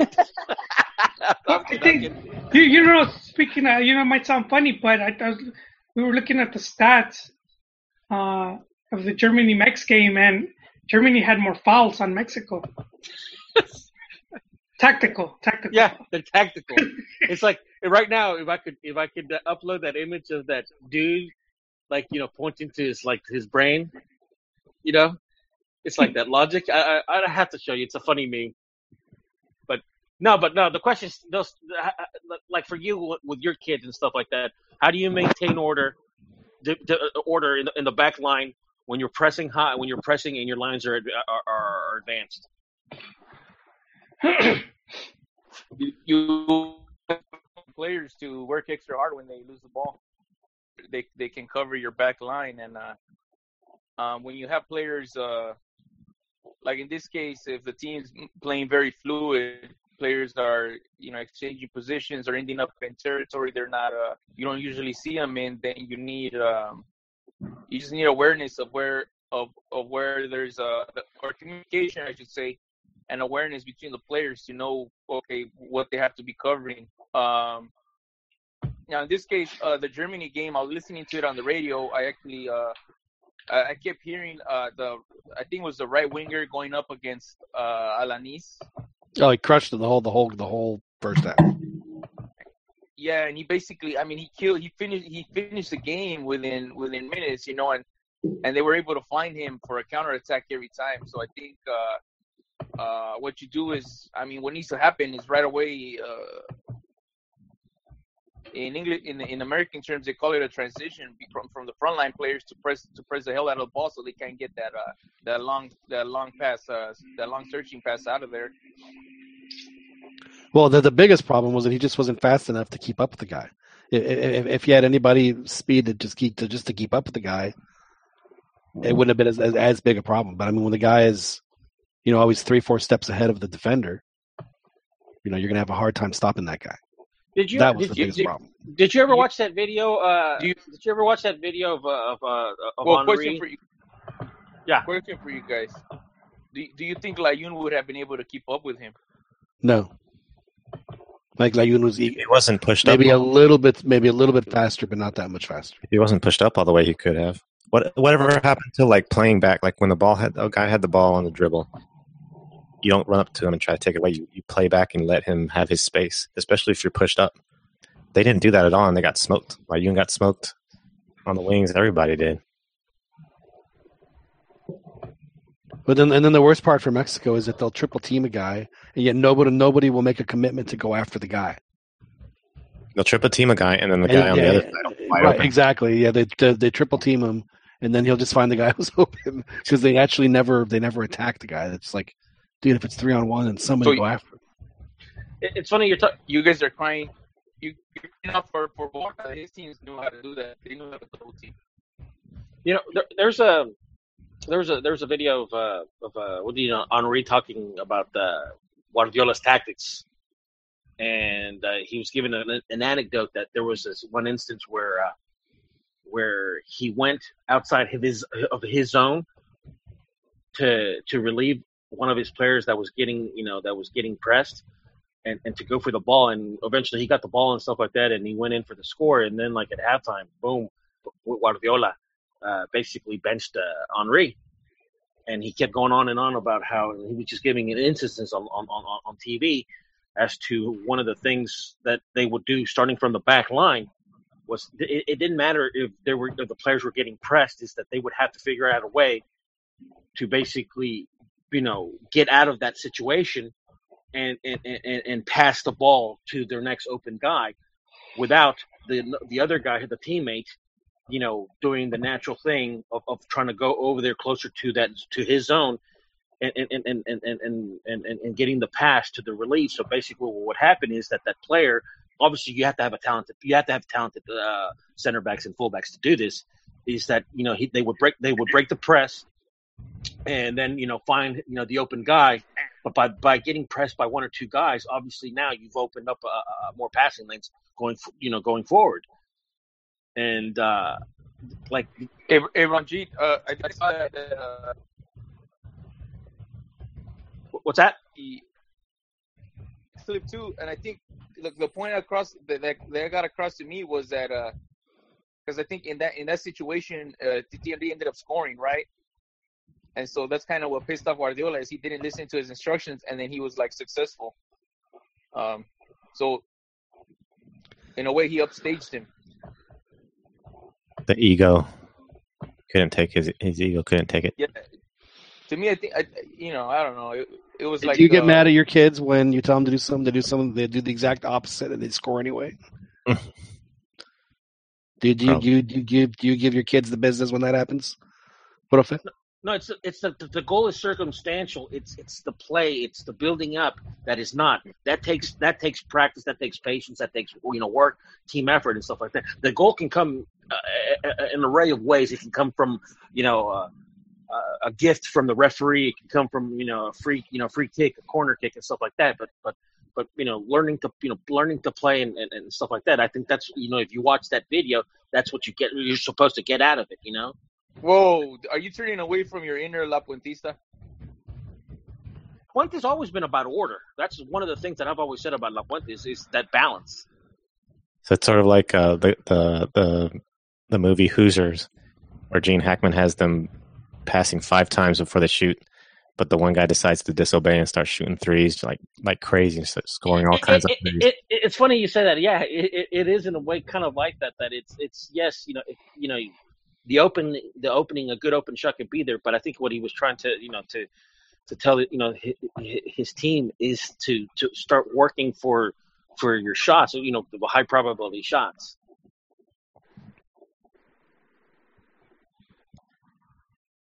So, uh, Profe, That's a good movie, by the way, uh, Beto.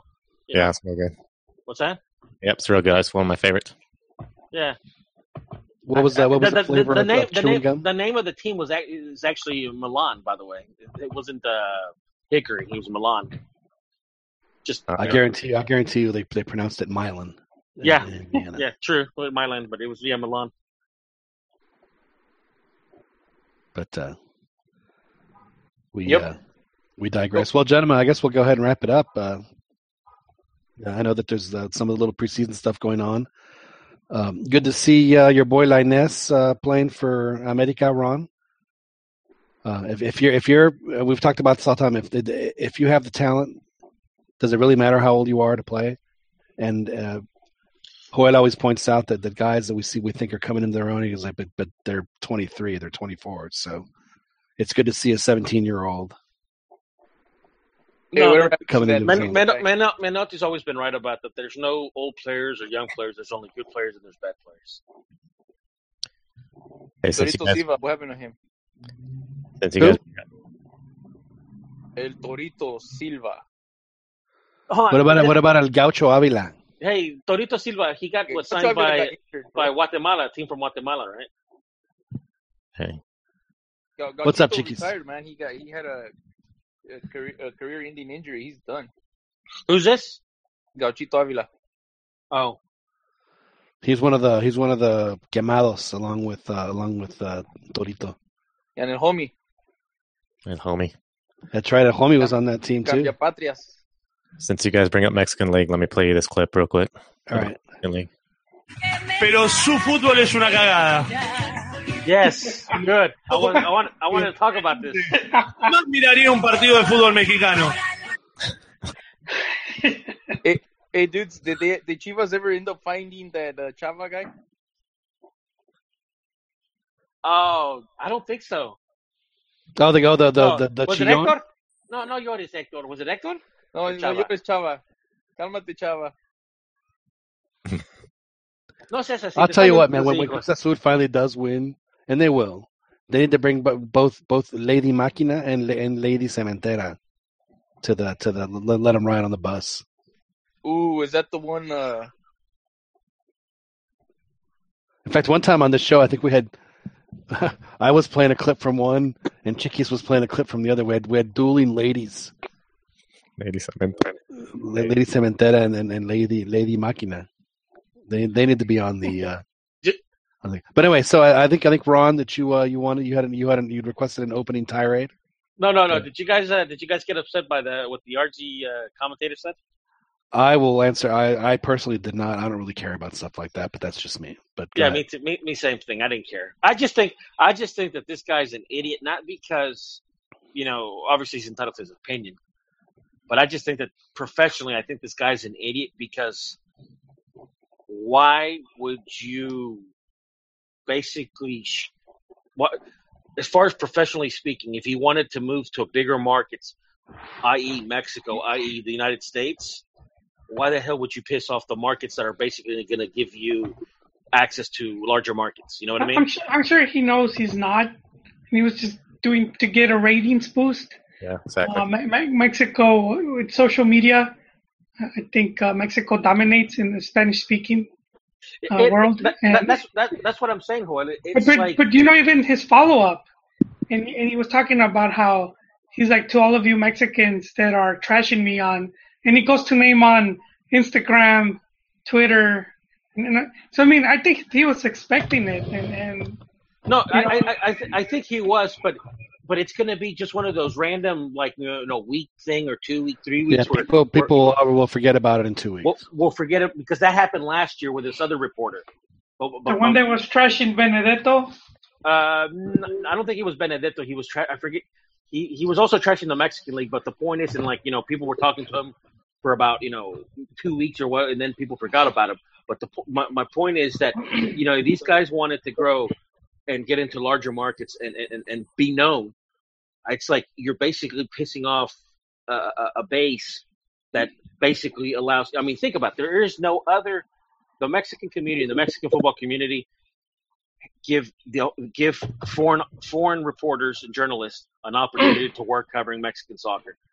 You know, it's like look how many Chileans, how many Colombians, how many Argentinians, how many you know uh, reporters work in Univision, Telemundo, and, and, and Yeah, all well, that that's La Volpe said. You know, he brought up that point. He's like, when you criticize Mexican soccer, you're you're also criticizing all of the Argentines that work over here. yeah.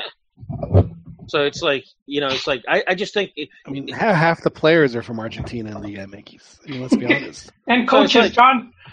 So it's Yeah. like to me, It was to just a me, troll. It was a troll he's- job for he's the a troll. He's Of a course troll. it was. It, doesn't bother me. I'm just thinking the guy's like, what an idiot, dude. You know, he's No, just it's just it's it's it's it's a real it's it's a cynical, uh, just but yet yet yet yet entirely, one hundred percent expected way to garner publicity and, and and some kind of social media bump, and you know hopefully like y'all said it'll, you know people will forget about it in two weeks, but uh, but but now this guy's gotten you know, now he's made himself known that he's taken this position, and and and and and, and you know, something tells me that uh, even though we we would hopefully forget about it, I think that it's something that's probably going to stick around for a while, I do think it's especially if it goes back into the if they go back into the Libertadores. I think I think it is a demonstration of the Argentinian arrogance, though. Well, if it goes back to the, the Libertadores, John, and you have Santander, who is, or whoever the sponsor is going to be, you know they're going to want people like him far away from the from the microphones because, for the most part, they're going to want the Mexican teams in there, you know, Right.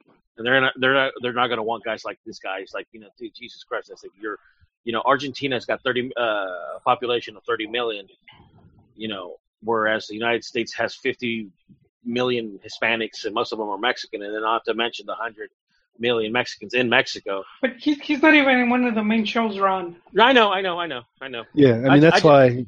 I just thought that this guy's just a stupid, you know, like he's, he's an idiot. Not because not because of his of opinion. It's valid. What you know, he can have his own opinion. It's just pro- professionally, you just kind of have to pick your battles, you know. And I just don't Well, think they, the they, guy- they're cussing like crazy on that show, and and the one thing the one thing that discredited everything he said was That- that, that- he, that he- that he's he's not- not competitive. yeah, that he doesn't The watch the worst league in games. the, the well, the worst league in the world could be competitive. That has nothing to do with like how good your league is. Well, it saying the it league is discredits him that he didn't watch games. So Yeah. it's like, how would you know then? You know? So he's, he's he's like most people that make those kind of claims on on on on an, on an internet, Yeah. on the internet, not on internet. Good lord. the internets. But uh, we also did get to see to hear this great gem from uh, the great Carlos Albert. Si él, si él adora a la chilindrina, pues yo a la concha de su madre. Oh, I'll stop it there. Carlos Albert with going going blue on us. That's uh, He's hilarious. Chiquis, I, I, I don't I don't know what to say. That's uh, he had to take it to he had to take an, take it to the Argentinians with Argentina slang. that is uh, that is pretty fun. All right, gentlemen, we'll go ahead and wrap it up here. Um Coach, thank you very much for finally joining us. Once again, we do appreciate you taking the time. We appreciate the fact that you uh, are a very busy man. So we do. I know that for, for you to find time to join us is uh, extra difficult. So we do appreciate you doing it.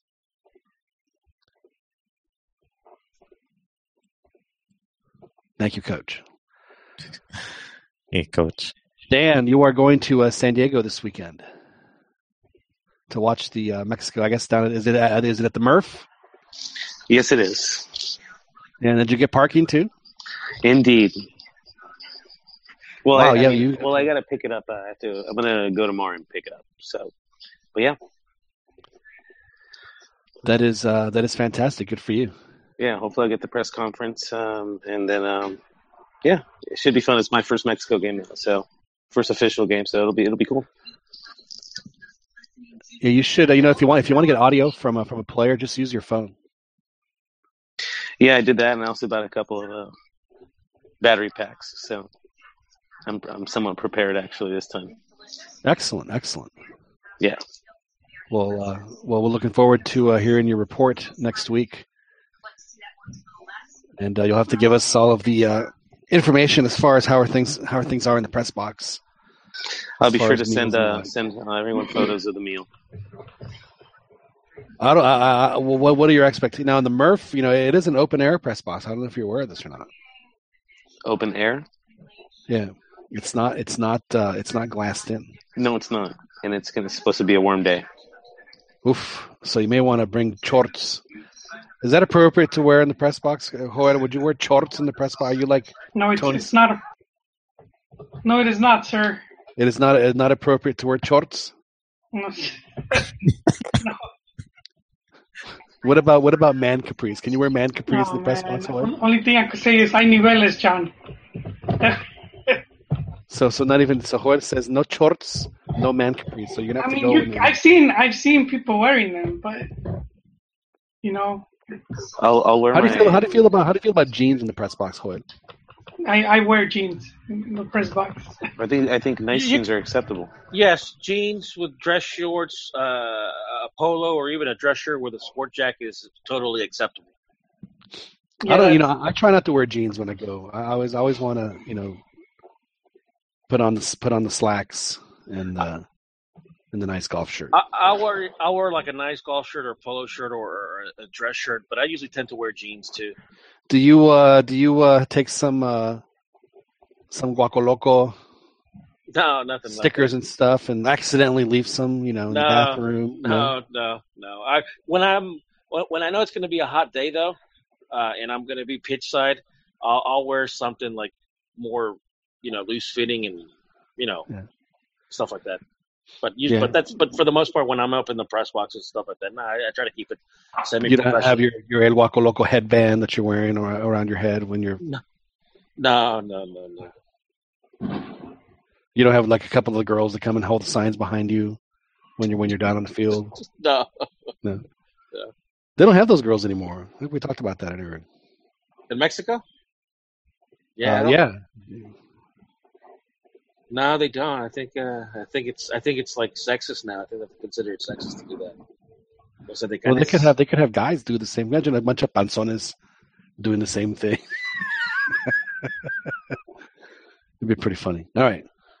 Well, Dan, thanks for joining us. We'll uh, we'll we'll talk to you again uh, next week. Yeah, pleasure as always. Joel, uh, you, I, I- I'm assuming you're not going to go to any any Gold Cup matches. I did not. Probably the first Gold Cup I I haven't uh, covered since oh Well, three. you know the the semis are they're in the Rose Bowl. I know, but I was just not feeling it, John. Know, your your your your journalistic integrity has been uh, has evaporated. Yeah, it's just not a team I could get excited over. You know. Hey, but who knows the tournament how it might play out? I might I might end up regretting it. We'll see. We'll see what happens. Uh, you know, it's uh, you know they are. You know, it, it hasn't opened yet, Joel. So I think that well, I don't know if you if you if you went to the to the website or not. But uh, No, no, I'm pretty much made up my mind, Yon. oh, so it was it was a I'm personal taking decision. knee. I'll be Taking applying a for that one. this. Yeah, I'll be a applying for that one once it opens up. excellent, excellent, excellent, Dan. Hopefully that'll. No, that's a that's a nice place. To, I like the Rose Bowl. I've had a lot. I have good memories from the Rose Bowl, as I'm sure you do. Yes, very much so. Excellent. Couple. Excellent. Yeah, yeah. Chiquis, thanks Dan. again for for hooking all this up. Oh, did you have a question, Chiquis? I'm sorry. Oh no, no problem. Oh yeah, I was just gonna tell Dan if he needs uh if he wants access to the Twitter or if he wants to send me pictures or videos, I can post on like uh, the social media stuff. Awesome. Yeah. Or if you want, or if you want passwords and stuff, I'll give you that if you want to do it yourself. Or, or if not, I can help out. Cool. Cool. Cool. Yeah, dude. Yeah, glad glad to be on. Good stuff, John. Thanks, Chiquis. Uh, we'll talk to you uh, next week, and then hopefully you'll get to go to San Antonio. Joel, it's always a pleasure to, to have Like- you on, and uh, Likewise, John. Likewise. we'll uh, we'll talk again. And Ron, uh, last but not least, thank you so much for joining the show. Really appreciate it. Thanks for uh, taking us into the Citadel again, Thank you. even if just for a little bit, just a little taste. Appreciate it. Well, folks, this has been another uh, edition of the Cantina MX podcast. Uh, we'll be on again next week. Uh, I will actually be in Denver on, on Thursday, so uh, hopefully, if you guys want to do the show live, I might be able to uh, bring you all some live reports from from uh, Denver. So hopefully, we'll be able to do that next week on the Cantina MX podcast. So uh, thank you guys very much for joining us. Uh, we'll talk to you guys next week. Listen to this and our previous editions of the podcast from the in the podcast center on iTunes as well as Google Play. Uh, my name is John Jagu. Thank you guys very much for joining us. We'll talk to you guys next week.